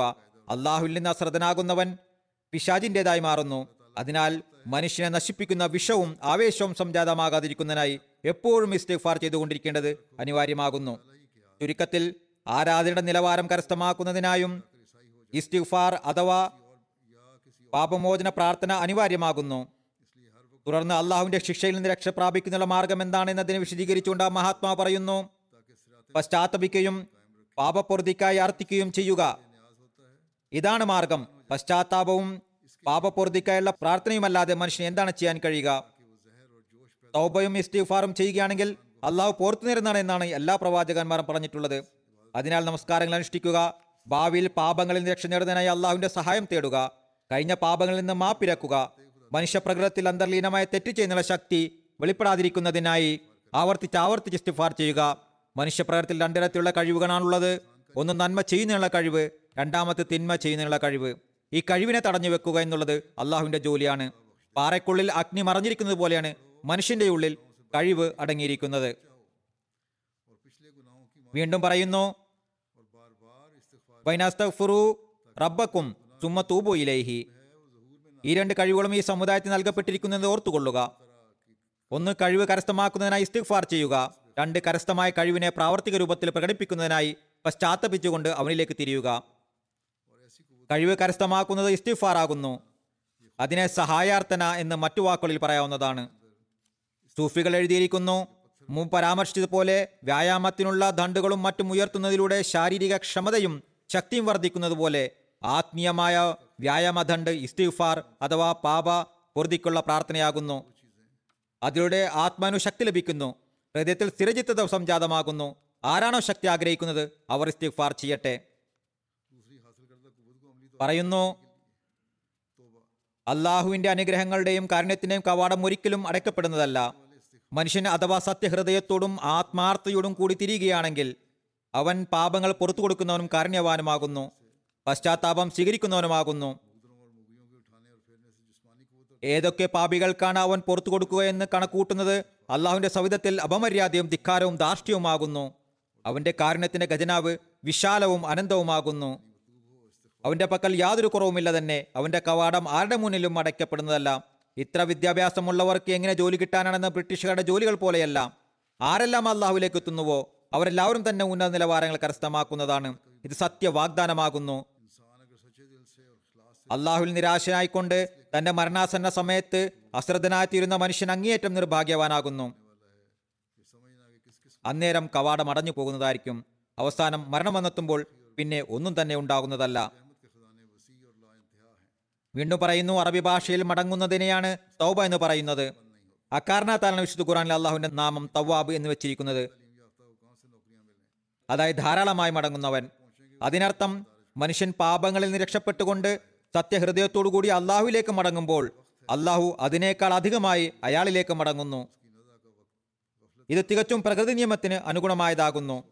കാരണം ഒരു മനുഷ്യൻ സത്യഹൃദയത്തോടുകൂടി മറ്റൊരാളിലേക്ക് മടങ്ങുമ്പോൾ അയാളുടെ ഹൃദയവും അവനു വേണ്ടി സൗമ്യമാകുന്നു എന്നത് അള്ളാഹു മനുഷ്യ പ്രകൃതത്തിൽ ഉൾപ്പെടുത്തിയിരിക്കുന്നു. അപ്പോൾ ദാസൻ സത്യഹൃദയത്തോടുകൂടി ദൈവത്തിലേക്ക് മടങ്ങുമ്പോൾ ദൈവം അവനിലേക്ക് മടങ്ങില്ല എന്നത് എങ്ങനെയാണ് യുക്തിക്ക് സ്വീകാര്യമാവുക? മറിച്ച് അങ്ങേയറ്റം കാരുണ്യവാനും അനുകമ്പയുള്ളവനുമായ ദൈവം ദാസരേക്കാൾ കൂടുതലായി മനുഷ്യനിലേക്ക് മടങ്ങുകയാണ് ചെയ്യുന്നത്. അക്കാരണത്താലാണ് ഞാനിപ്പോൾ പറഞ്ഞതുപോലെ വിശുദ്ധ ഖുർആനിൽ അള്ളാഹുവിന്റെ നാമം തവ്വാബ് അഥവാ അത്യധികമായി മടങ്ങുന്നവന് വെച്ച് വെച്ചിരിക്കുന്നത്. ദാസരുടെ മടക്കം ലജ്ജയോടും എളിമയോടും വിനയത്തോടും കൂടിയാകുന്നു.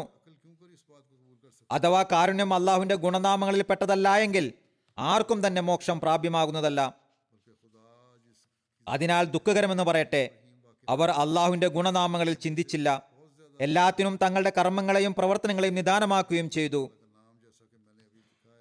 എന്നാൽ ആരുടെയും യാതൊരു കർമ്മങ്ങളും കൂടാതെ മനുഷ്യന് വേണ്ടി ഭൂമിയിൽ ആയിരക്കണക്കിന് അനുഗ്രഹങ്ങൾ സൃഷ്ടിച്ച അള്ളാഹു ദുർബല സൃഷ്ടികളായ മനുഷ്യർ തന്റെ അലസതയിൽ നിന്ന് ജാഗരൂകരായിക്കൊണ്ട് ദൈവത്തിലേക്ക് മടങ്ങുമ്പോൾ അതു മരണത്തെ പോലെയുള്ള മടക്കം.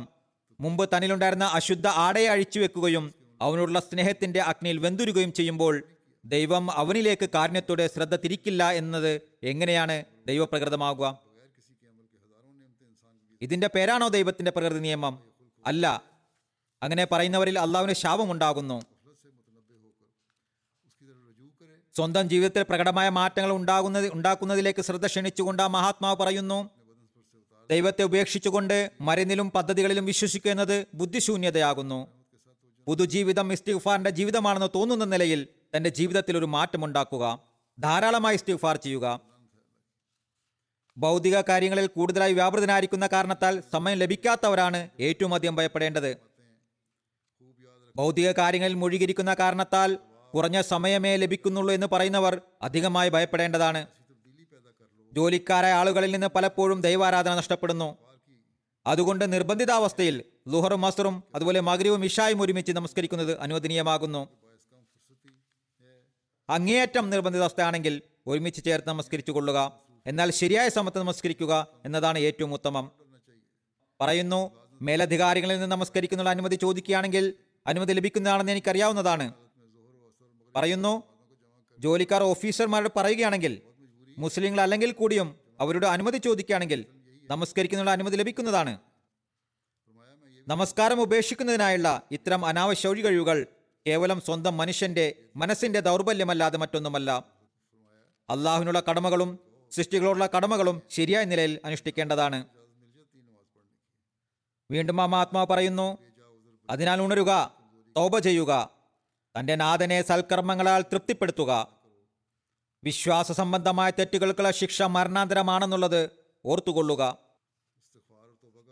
ഹിന്ദുവാണോ ക്രിസ്ത്യാനിയാണോ മുസ്ലിമാണോ എന്നുള്ള തീരുമാനം അന്ത്യനാളിലായിരിക്കും ഉണ്ടാവുക. എന്നാൽ അക്രമങ്ങളിലും ദ്രോഹങ്ങളിലും നിഷിദ്ധ കർമ്മങ്ങളിലും പരിധി ലംഘിക്കുന്നവർ ഇവിടെ തന്നെ ശിക്ഷിക്കപ്പെടുന്നതായിരിക്കും. അപ്പോൾ എങ്ങനെയാണ് ദൈവിക ശിക്ഷയിൽ നിന്നോടി രക്ഷപ്പെടുക? അതിനാൽ തന്റെ ദൈവത്തെ എത്രയും പെട്ടെന്ന് പ്രീതിപ്പെടുത്തുക. അവൻ അങ്ങേയറ്റം ഔദാര്യവാനാകുന്നു.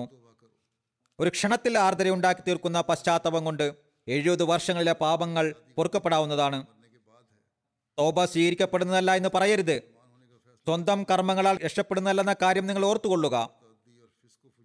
പലപ്പോഴും കർമ്മങ്ങളല്ല, അനുഗ്രഹമാണ് രക്ഷപ്പെടുത്തുക. അതിനാൽ അള്ളാഹുവിന്റെ സവിധത്തിൽ കുമ്പിടുക, അവന്റെ അനുഗ്രഹങ്ങൾ തേടിക്കൊണ്ടിരിക്കുക, പാപപൊറുതിക്കായി പ്രാർത്ഥിച്ചു കൊണ്ടിരിക്കുക. പിന്നീട് പറയുന്നു, അല്ലയോ കാരുണ്യവാനും അനുഗ്രഹദാതാവുമായ ദൈവമേ, ഞങ്ങൾ നിന്റെ ദാസരും നിന്റെ സവിധത്തിൽ വീണുകിടക്കുന്നവരുമാകുന്നു. ഞങ്ങൾ എല്ലാവരിലും അനുഗ്രഹം ചൊരിഞ്ഞാലും. ആമീൻ. അള്ളാഹു നാം എല്ലാവരെയും ഹദ്റത്ത് മസീഹ് മൗഊദ് അലൈഹി സ്വലാത്തു വസ്സലാമിന്റെ ദുആകളുടെ അവകാശികളാക്കി മാറ്റട്ടെ. നാം എല്ലാവരെയും തൗബയുടെ യഥാർത്ഥ സത്ത മനസ്സിലാക്കി ഇസ്തിഗ്ഫാറിന്റെ യാഥാർത്ഥ്യം മനസ്സിലാക്കി ഇസ്തിഗ്ഫാറും തൗബയും ചെയ്യുന്നവരാകട്ടെ. ഇനി ഞാൻ ഏതാനും പരേതരെ കുറിച്ച് സ്മരിക്കുന്നതാണ്. ശേഷം ജനാസ നമസ്കരിക്കുന്നതായിരിക്കും. ആദ്യമായി അനുസ്മരിക്കുന്നത് ഹദ്റത്ത് മീർ മുഹമ്മദ് ഇസ്ഹാഖ് റളിയല്ലാഹു അൻഹുവിന്റെ മകളായ ബഹുമാന്യ ആൻസ ബേഗം സാഹിബയെയാണ്. കഴിഞ്ഞ ദിവസം തൊണ്ണൂറ്റഞ്ചാമത്തെ വയസ്സിൽ അവർ വഫാത്തായി. ഇന്നാ ലില്ലാഹി വ ഇന്നാ ഇലൈഹി റാജിഊൻ. അള്ളാഹുവിന്റെ അനുഗ്രഹത്താൽ മൂസിയ ആയിരുന്നു. കാദിയാനിലാണ് ജനിച്ചത്. ഹദ്റത്ത് മീർ നാസിർ നവാബ് സാഹിബ് അവരുടെ പിതാമഹനായിരുന്നു. അവരുടെ മാതാവ് പീർ മൻസൂർ മുഹമ്മദ് സാഹിബിന്റെ മകളായ സ്വാലിഹ ബേഗം സാഹിബയായിരുന്നു. പ്രാരംഭ വിദ്യാഭ്യാസം കാദിയാനിൽ നിന്ന് കരസ്ഥമാക്കി. അള്ളാഹു അവർക്ക് രണ്ട് ആൺമക്കളെയും ഒരു പെൺകുട്ടിയെയും നൽകി അനുഗ്രഹിച്ചിരുന്നു. അവരുടെ വിവാഹം മർഹൂം കാദി ടോക്കസ് സാഹിബുമായിട്ടാണ് നടന്നത്.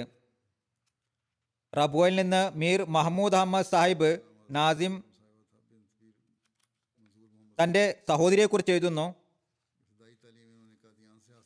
അങ്ങേയറ്റം എളിമയുള്ളതും ആരെയും ബുദ്ധിമുട്ടിക്കാത്ത, വിവാഹത്തിന് മുമ്പ് തന്നെ മുഴുവൻ കുടുംബത്തെയും സേവിക്കുന്ന ഞങ്ങളുടെ സഹോദരിയായിരുന്നു. പറയുന്നു, റബോയിലെ ആരംഭ കാലഘട്ടത്തിൽ, ഇവിടെ കറണ്ട് ഇല്ലാതിരുന്ന കാലഘട്ടത്തിൽ, കഠിനമായ വേനൽക്കാലത്ത് മണ്ണുകൊണ്ടുണ്ടാക്കിയ വീട്ടിലാണ് താമസിച്ചിരുന്നത്. പറയുന്നു, ചൂടിൽ നിന്ന് രക്ഷ നേടുന്നതിനായി ഞങ്ങൾ ഒരു മുറിയിൽ ഒരുമിച്ചിരുമായിരുന്നു.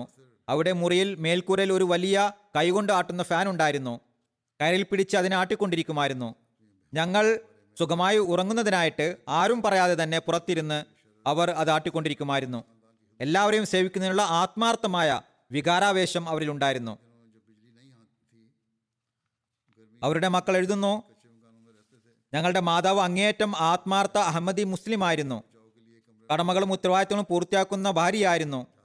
ലളിതവും സ്നേഹിക്കുന്നതുമായ പ്രകൃതമായിരുന്നു.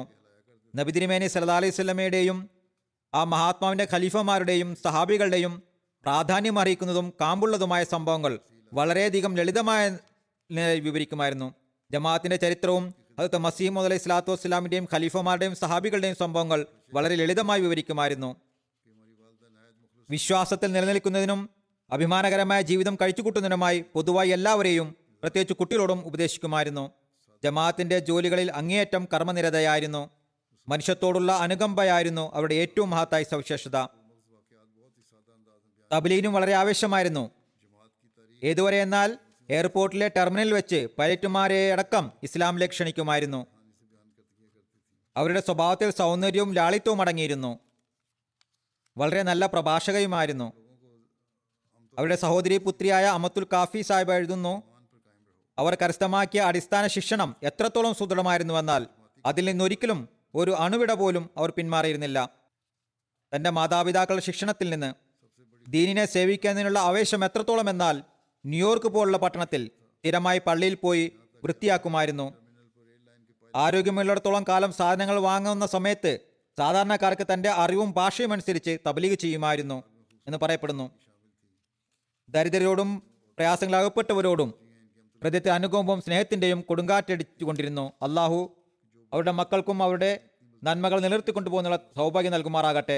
അവർക്ക് മഗ്ഫിറത്ത് നൽകുകയും കാരുണ്യത്തോടെ വർത്തിക്കുകയും ചെയ്യുമാറാകട്ടെ. അവരുടെ പദവികൾ ഉയർത്തുമാറാകട്ടെ. രണ്ടാമത്തെ ജനാസ സിയാൽകോട്ടിലുള്ള ബഹുമാന്യ ബുഷ്ര അക്രം സാഹിബയുടേതാകുന്നു. കഴിഞ്ഞ ദിവസം അവരും വഫാത്താകുകയുണ്ടായി. ഇന്നാ ലില്ലാഹി വന്നാ ഇലൈഹി റാജിഊൻ. ആയിരത്തി തൊള്ളായിരത്തി അമ്പത്തഞ്ചിൽ സിയാൽകോട്ട് ജില്ലയിലെ ബട്ടാലിയാണ് ജനിച്ചത്. സൽസ്വഭാവിയും മുത്തക്കിയും നമസ്കാരങ്ങളിലും നോമ്പിലും കൃത്യനിഷ്ഠതയുള്ള ആത്മാർത്ഥയ സ്ത്രീയുമായിരുന്നു. ആദിത്യ മര്യാദയും ദരിദ്രരെ പരിപാലിക്കലും ഖിലാഫത്തിനുള്ള സ്നേഹവും അവരുടെ സവിശേഷ ഗുണങ്ങളായിരുന്നു. ജീവിതം വഖഫ് ചെയ്തവർ അങ്ങേയറ്റം ബഹുമാനിച്ചിരുന്നു. സംതപ്ത കുടുംബാംഗങ്ങളിൽ ഭർത്താവിനെ കൂടാതെ മൂന്ന് പെൺമക്കളും ഒരു മകനുമുണ്ട്. അവരുടെ മകൻ ഷഹരിയാർ ബാബർ ഷഹസാദ് സാഹിബ് ജമാഅത്തിൻ്റെ മുറബിയാകുന്നു. സിറാലൂണിലാണ് സേവനമനുഷ്ഠിക്കുന്നത്. അവിടെ പ്രവർത്തന മൈതാനത്തായ കാരണത്താൽ അവരുടെ ജനാസയിൽ പങ്കെടുക്കാനും കഴിഞ്ഞില്ല. മുറബിയായ ബാബർ ഷഹസാദ് സാഹിബ് എഴുതുന്നു, എനിക്ക് ജാമ്യയിൽ പ്രവേശനം ലഭിച്ചപ്പോൾ അവർ വളരെ സന്തോഷവതിയായി. അവർ ചോദിച്ചു, നിന്നോട് ചോദ്യങ്ങൾ ചോദിച്ചിരുന്നോ? പറയുന്നു, ജാമ്യയിൽ അവർ ചോദിച്ചതിന് നിങ്ങൾ ഏകമകനായ നിങ്ങൾ വഖഫ് ചെയ്താൽ മാതാപിതാക്കളെ ആരാണ് പരിപാലിക്കുക എന്നായിരുന്നു. എനിക്ക് പറയാനുള്ളത് മറുപടി ഞാൻ പറഞ്ഞു കഴിഞ്ഞിരുന്നു. എന്നാൽ അത് കേട്ടപ്പോൾ എൻ്റെ മാതാവ് പറഞ്ഞത്, അഥവാ എനിക്ക് ഏഴ് ആൺകുട്ടികളുണ്ടായാൽ ഞാൻ എല്ലാവരെയും വഖഫ് ചെയ്യുമായിരുന്നു. പറയുന്നു, അവസാന നാളുകളിൽ ആശുപത്രിയിലായിരുന്ന സമയത്ത് ഫോൺ ചെയ്ത് എങ്ങനെയുണ്ടെന്ന് ചോദിച്ചു. വളരെ പ്രയാസത്തിലായിരുന്നിട്ടും അവർ പറഞ്ഞത് സുഖമാണ്, ഡോക്ടർ നിർദ്ദേശം അനുസരിച്ച് എല്ലാം കഴിക്കുകയും കുടിക്കുകയും എല്ലാം ചെയ്യുന്നു എന്നായിരുന്നു. എന്നാൽ അതോടൊപ്പം തന്നെ തനിക്ക് എന്തെങ്കിലും സംഭവിക്കുകയാണെങ്കിൽ പരിഭ്രമിക്കരുത്, അവിടെ തന്നെ നിൽക്കണം, നീ ആഫ്രിക്കയിലാണ്, അവിടെ തന്നെ നിൽക്കണം, കുട്ടികളെ ബുദ്ധിമുട്ടിക്കരുത്, നീ വഖഫെ ജിന്ദഗിയാണ്, അതിനാൽ ക്ഷമ കൈക്കൊള്ളുക എന്ന് പറയുകയുണ്ടായി. പറയുന്നു, ഇതായിരുന്നു എൻ്റെ മാതാവിൻ്റെ അവസാന വാക്കുകൾ. ദരിദ്രരെയും ആവശ്യക്കാരെയും വിധവകളെയും ശ്രദ്ധിക്കാറുണ്ടായിരുന്നു. അവരെ സാമ്പത്തികമായി സഹായിക്കുകയും ചെയ്യുമായിരുന്നു. ഗോതമ്പിൻ്റെയും അരിയുടെയും വിളവെടുപ്പെത്തുമ്പോൾ അതിനെ പല ഭാഗങ്ങളായി തിരിക്കുമായിരുന്നു. അള്ളാഹു അവർക്ക് മഗ്ഫിറത്ത് നൽകുകയും കാരുണ്യത്തോടെ വർത്തിക്കുകയും ചെയ്യുമാറാകട്ടെ. അവരുടെ മക്കൾക്കും ക്ഷമ നൽകുമാറാകട്ടെ. മൂന്നാമത്തെ അനുസ്മരണം ആസ്ട്രേലിയയിലെ ചൗധരി മുഹമ്മദ് അഖ്തർ സാഹിബിൻ്റെ ഭാര്യയായ മുസ്റത്ത് ജഹാൻ സാഹിബയുടേതാകുന്നു. കഴിഞ്ഞ ദിവസം അവരും മരണപ്പെടുകയുണ്ടായി. ഇന്നാ ലില്ലാഹി വന്നാ ഇലൈഹി റാജിഊൻ. അവരുടെ പിതാമഹൻ ബാബു മുഹമ്മദ് അഫ്സൽ ഒജൽവി സാഹിബ് ഹദരത്ത് മസീഹ് ഉസ്താദിന്റെ സഹാബിയായിരുന്നു. അദ്ദേഹത്തിൻ്റെ ശിക്ഷണത്തിലാണ് ഇവർ വളർന്നത്. ഇവർക്ക് മസ്തിഷ്കാഘാതം സംഭവിക്കുകയും തുടർന്ന് കഴിഞ്ഞ പതിനാറ് വർഷങ്ങളായി കിടക്കയിലുമായിരുന്നു. അവരുടെ മക്കൾ, പ്രത്യേകിച്ച് അവരുടെ മകനായ ജാഹിദും മരുമകളുമാണ് അവരെ പരിഹരിച്ചിരുന്നത്. മരുമകൾ പറയുന്നു, ആരോഗ്യമുള്ള കാലത്ത് അവർ എന്നോട് അമ്മായിയമ്മ എന്ന നിലയിലല്ല വർത്തിച്ചത്, മറിച്ച് ഒരു മകളെ പോലെയായിരുന്നു എന്നോട് പെരുമാറിയിരുന്നത്. നമസ്കാരത്തിലും നോമ്പിലും തഹജ്ജുദിലും കൃത്യനിഷ്ഠയുള്ളവരായിരുന്നു. ആരാധനയ്ക്കായി പ്രത്യേക ഏർപ്പാടുകൾ ചെയ്യുമായിരുന്നു. സ്വന്തം വീട്ടിലും ആരാധനയ്ക്കായി പ്രത്യേക സ്ഥലം തന്നെ തയ്യാറാക്കിയിരുന്നു. ദാറുലൂമിൽ നിന്ന് മസ്ജിദ് മുബാറക്കിലേക്ക് ദർസ് ഉണ്ടായിരുന്ന കാലഘട്ടത്തിൽ അത് കേൾക്കാനായി നടന്നു പോകുമായിരുന്നു. കൂടാതെ അവസാന പത്ത് ദിവസം തറാവി നമസ്കരിക്കാനും പോകുമായിരുന്നു. ഖിലാഫത്തിന് വളരെയധികം ആത്മാർത്ഥതയും ബഹുമാനമുള്ള ബന്ധമായിരുന്നു അവരുടേത്. അവരുടെ ഭർത്താവ് റെയിൽവേയിൽ സ്റ്റേഷൻ മാസ്റ്റർ ആയിരുന്നു. നിയമനം ലഭിക്കുന്നിടത്തെല്ലാം തന്നെ വീട്ടിൽ കുട്ടികൾക്കായി വിശുദ്ധ ഖുർആൻ പഠിക്കുന്നതിനുള്ള ക്ലാസുകൾ നടത്തുമായിരുന്നു. റബുവയിൽ താമസമാക്കിയപ്പോഴും അവിടെയും വിശുദ്ധ ഖുർആൻ ക്ലാസുകൾ ഏർപ്പാടാക്കിയിരുന്നു. അവരുടെ സംതൃപ്ത കുടുംബാംഗങ്ങളിൽ ഭർത്താവ് കൂടാതെ മൂന്ന് ആൺമക്കളും മൂന്ന് പെൺമക്കളുമാണുള്ളത്. അവരുടെ ഇളയ മകൻ ഹാഫിസ് റാഷിദ് ജാവേദ് സാഹിബ് റബുവയിൽ നാസിം ദാറുൽ ഖദാ ആകുന്നു. വഖഫ് സിന്ദഗിയാണ്. അള്ളാഹു അവർക്ക് മഗ്ഫിറത്ത് നൽകുകയും അവരുടെ കാരുണ്യത്തോടെ വർദ്ധിക്കുകയും ചെയ്യുമാറാകട്ടെ. അവരുടെ നന്മകൾ അവരുടെ മക്കളിലും നിലനിർത്തിക്കൊണ്ടു പോകുന്നതിനുള്ള തൗഫീക്ക് അവർക്ക് നൽകുമാറാകട്ടെ. നാലാമതായി പരാമർശിക്കുന്നത് അമേരിക്കയിലെ ബഹുമാനപ്പെട്ട നാസർ അഹമ്മദ് ഖുറൈഷി സാഹിബിനെയാകുന്നു. എൺപത്തി എട്ടാമത്തെ വയസ്സിൽ കഴിഞ്ഞ ദിവസം അദ്ദേഹം വഫാത്തായിരുന്നു. ഇന്നാ ലില്ലാഹി വന്നാ ഇലൈഹി റാജിഊൻ. ലജ്ന ഇമാല്ല കറാച്ചിയിൽ ഒരു നീണ്ടകാലം ഇഷാദ് സെക്രട്ടറി ആയിരുന്ന അമത്തുൽ ബാരി സാഹിബയുടെ ഭർത്താവായിരുന്നു. സംതൃപ്ത കുടുംബാംഗങ്ങളിൽ ഭാര്യ കൂടാതെ രണ്ട് ആൺമക്കളും മൂന്ന് പെൺമക്കളുമാണുള്ളത്. അവരുടെ ഒരു പേരക്കുട്ടി വക്കാസ് ഖുർഷീദ് മുറബിയാകുന്നു. മറ്റൊരാൾ കാനഡയിലെ ജാമ്യയിൽ പഠിച്ചുകൊണ്ടിരിക്കുകയാണ്. അവരുടെ പേരക്കുട്ടി. അദ്ദേഹത്തിന്റെ പിതാവിന്റെ പേര് ബഹുമാന ബഹുമാനപ്പെട്ട മുഹമ്മദ് ഷംസുദ്ദീൻ ഭാഗൽപൂരി സാഹിബ് എന്നായിരുന്നു. ആയിരത്തി തൊള്ളായിരത്തി പതിമൂന്നിലാണ് അദ്ദേഹത്തിന്റെ കുടുംബത്തിൽ അഹമ്മദിയത്ത് വന്നത്. അത് ഖലീഫത്തുൽ മസീഹ് സാനിയുടെ പത്നിയായ ഹസരത് സയ്യിദ സാറാ ബേഗം സാഹിബിയുടെ പിതാവ് ബഹുമാനപ്പെട്ട മൗലവി അബ്ദുൽ മാജി സാഹിബ് ആ പ്രദേശത്ത് അന്ന് ഒരു സമ്മേളനം സംഘടിപ്പിക്കുകയുണ്ടായി. അതിൽ മസീഹ് മൗഊദ് അലൈഹി സ്വലാത്തു വസ്സലാമിന്റെ സത്യസാക്ഷ്യത്തിനുള്ള തെളിവുകളും നിരത്തുകയുണ്ടായി. ഇദ്ദേഹത്തിന്റെ പിതാവ് അതിൽ പ്രഭാവിതനാകുകയും സ്റ്റേജിൽ പോയി കൂടിക്കാഴ്ച നടത്തുകയും ചെയ്തു. സാഹിത്യങ്ങൾ നൽകപ്പെട്ടു. അത് വായിച്ചപ്പോൾ അഹമ്മദിയത്തിലേക്ക് ആവേശമുണ്ടായി. അദ്ദേഹം ദുആയും ചെയ്തു. സ്വപ്നത്തിൽ അള്ളാഹു ഹദ്റത്ത് അഖ്ദസിന്റെ പരിശുദ്ധ രൂപം കാണിച്ചു കൊടുക്കുകയും സുവാർത്ത അടങ്ങിയ സ്വപ്നം കാണിച്ചു കൊടുക്കുകയും ചെയ്തു. അങ്ങനെ ഹദ്റത്ത് ഖലീഫത്തുൽ മസീഹ് അവ്വൽ റദിയല്ലാഹുവിനെ ബയ്യത്തിനുള്ള കത്തെഴുതി അദ്ദേഹത്തിൽ ബയ്യത്ത് ചെയ്തു. അങ്ങനെ ഭാഗൽപൂരിലെ ആദ്യകാല അഹമ്മദികളിൽ ഉൾപ്പെടുകയും ചെയ്തു. കഠിനമായ എതിർപ്പ് കാരണത്താൽ സ്വന്തം ഭാര്യ മക്കളുമായി ഹിജ്റത്ത് ചെയ്ത് കാദ്യാനിൽ വന്നു. ഇവിടെ പ്രാർത്ഥനയിലും ആത്മാർത്ഥതയിലും സ്നേഹത്തിലും പുരോഗതി കൈവരിച്ചു കൊണ്ടിരുന്നു. ഹദ്റത്ത് ഖലീഫത്തുൽ മസീഹ് സാനിയുടെ ഡ്രൈവറായും സേവനം ചെയ്യാൻ സൗഭാഗ്യം ലഭിക്കുകയുണ്ടായി. നാസിർ ഖുറൈഷി സാഹിബ് കാദ്യാനിലാണ് ജനിച്ചത്. വിഭജനത്തിന് ശേഷം കറാച്ചിയിൽ താമസമാക്കി. അവിടെ നിന്ന് തന്നെ വിദ്യാഭ്യാസവും കരസ്ഥമാക്കി. കഠിന പരിശ്രമത്താലും ആവേശത്താലും പ്രതികൂല സാഹചര്യമായിരുന്നിട്ട് കൂടി പഠനം തുടർന്നുകൊണ്ടിരുന്നു. ഇലക്ട്രിക്കൽ എഞ്ചിനീയറിൽ ബി എടുത്തു. തുടർന്ന് ടെലിഫോൺ വിഭാഗത്തിൽ ജോലി നേടി. ജനറൽ മാനേജർ തസ്തിക വരെ സ്ഥാനക്കയറ്റം നേടുകയും ചെയ്തു. ജോലിയിൽ നിന്ന് റിട്ടയർ ആയപ്പോൾ നല്ല പരിശ്രമശാലിയും സത്യസന്ധനുമായ ഓഫീസർ എന്ന നിലയിലാണ് അദ്ദേഹം റിട്ടയർ ചെയ്തത്.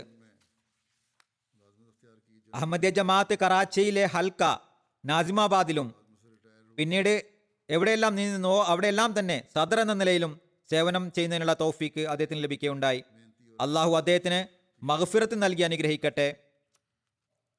അദ്ദേഹത്തോട് കാരുണ്യത്തോടെ വർത്തിക്കുമാറാകട്ടെ. അദ്ദേഹത്തിൻ്റെ ഭാര്യ അമത്തുൽ ബാരി സാഹിബ എഴുതുന്നു: ഞാൻ എപ്പോഴും അദ്ദേഹത്തെ നമസ്കാരത്തിലും നോമ്പിലും കൃത്യനിഷ്ഠതയുള്ളതായി കണ്ടിരുന്നു. മനസ്സെപ്പോഴും പള്ളിയിൽ തന്നെയായിരുന്നു. ഉത്തരവാദിത്തമുള്ള ഭർത്താവും കുട്ടികളുടെ വിദ്യാഭ്യാസത്തിനും ശിക്ഷണത്തിനും വളരെ ശ്രദ്ധയുള്ള വ്യക്തിയുമായിരുന്നു. ആവശ്യക്കാരെ സഹായിക്കാനുള്ള സൗഭാഗ്യം അദ്ദേഹത്തിന് ലഭിച്ചിരുന്നു. ഖിലാഫത്തിനോട് അങ്ങേയറ്റം സ്നേഹമുണ്ടായിരുന്നു. വ്യക്തവും നേരായതും കാര്യപ്രസക്തവുമായ കാര്യങ്ങളാണ് പറഞ്ഞിരുന്നത്. അള്ളാഹുവിൻ്റെ അനുഗ്രഹത്താൽ മൂസിയായിരുന്നു. അള്ളാഹു അദ്ദേഹത്തിൻ്റെ മക്കൾക്കും അദ്ദേഹത്തിൻ്റെ നന്മകൾ തുടർന്നു കൊണ്ടുപോകുന്നതിനുള്ള സൗഭാഗ്യം നൽകി അനുഗ്രഹിക്കുമാറാകട്ടെ.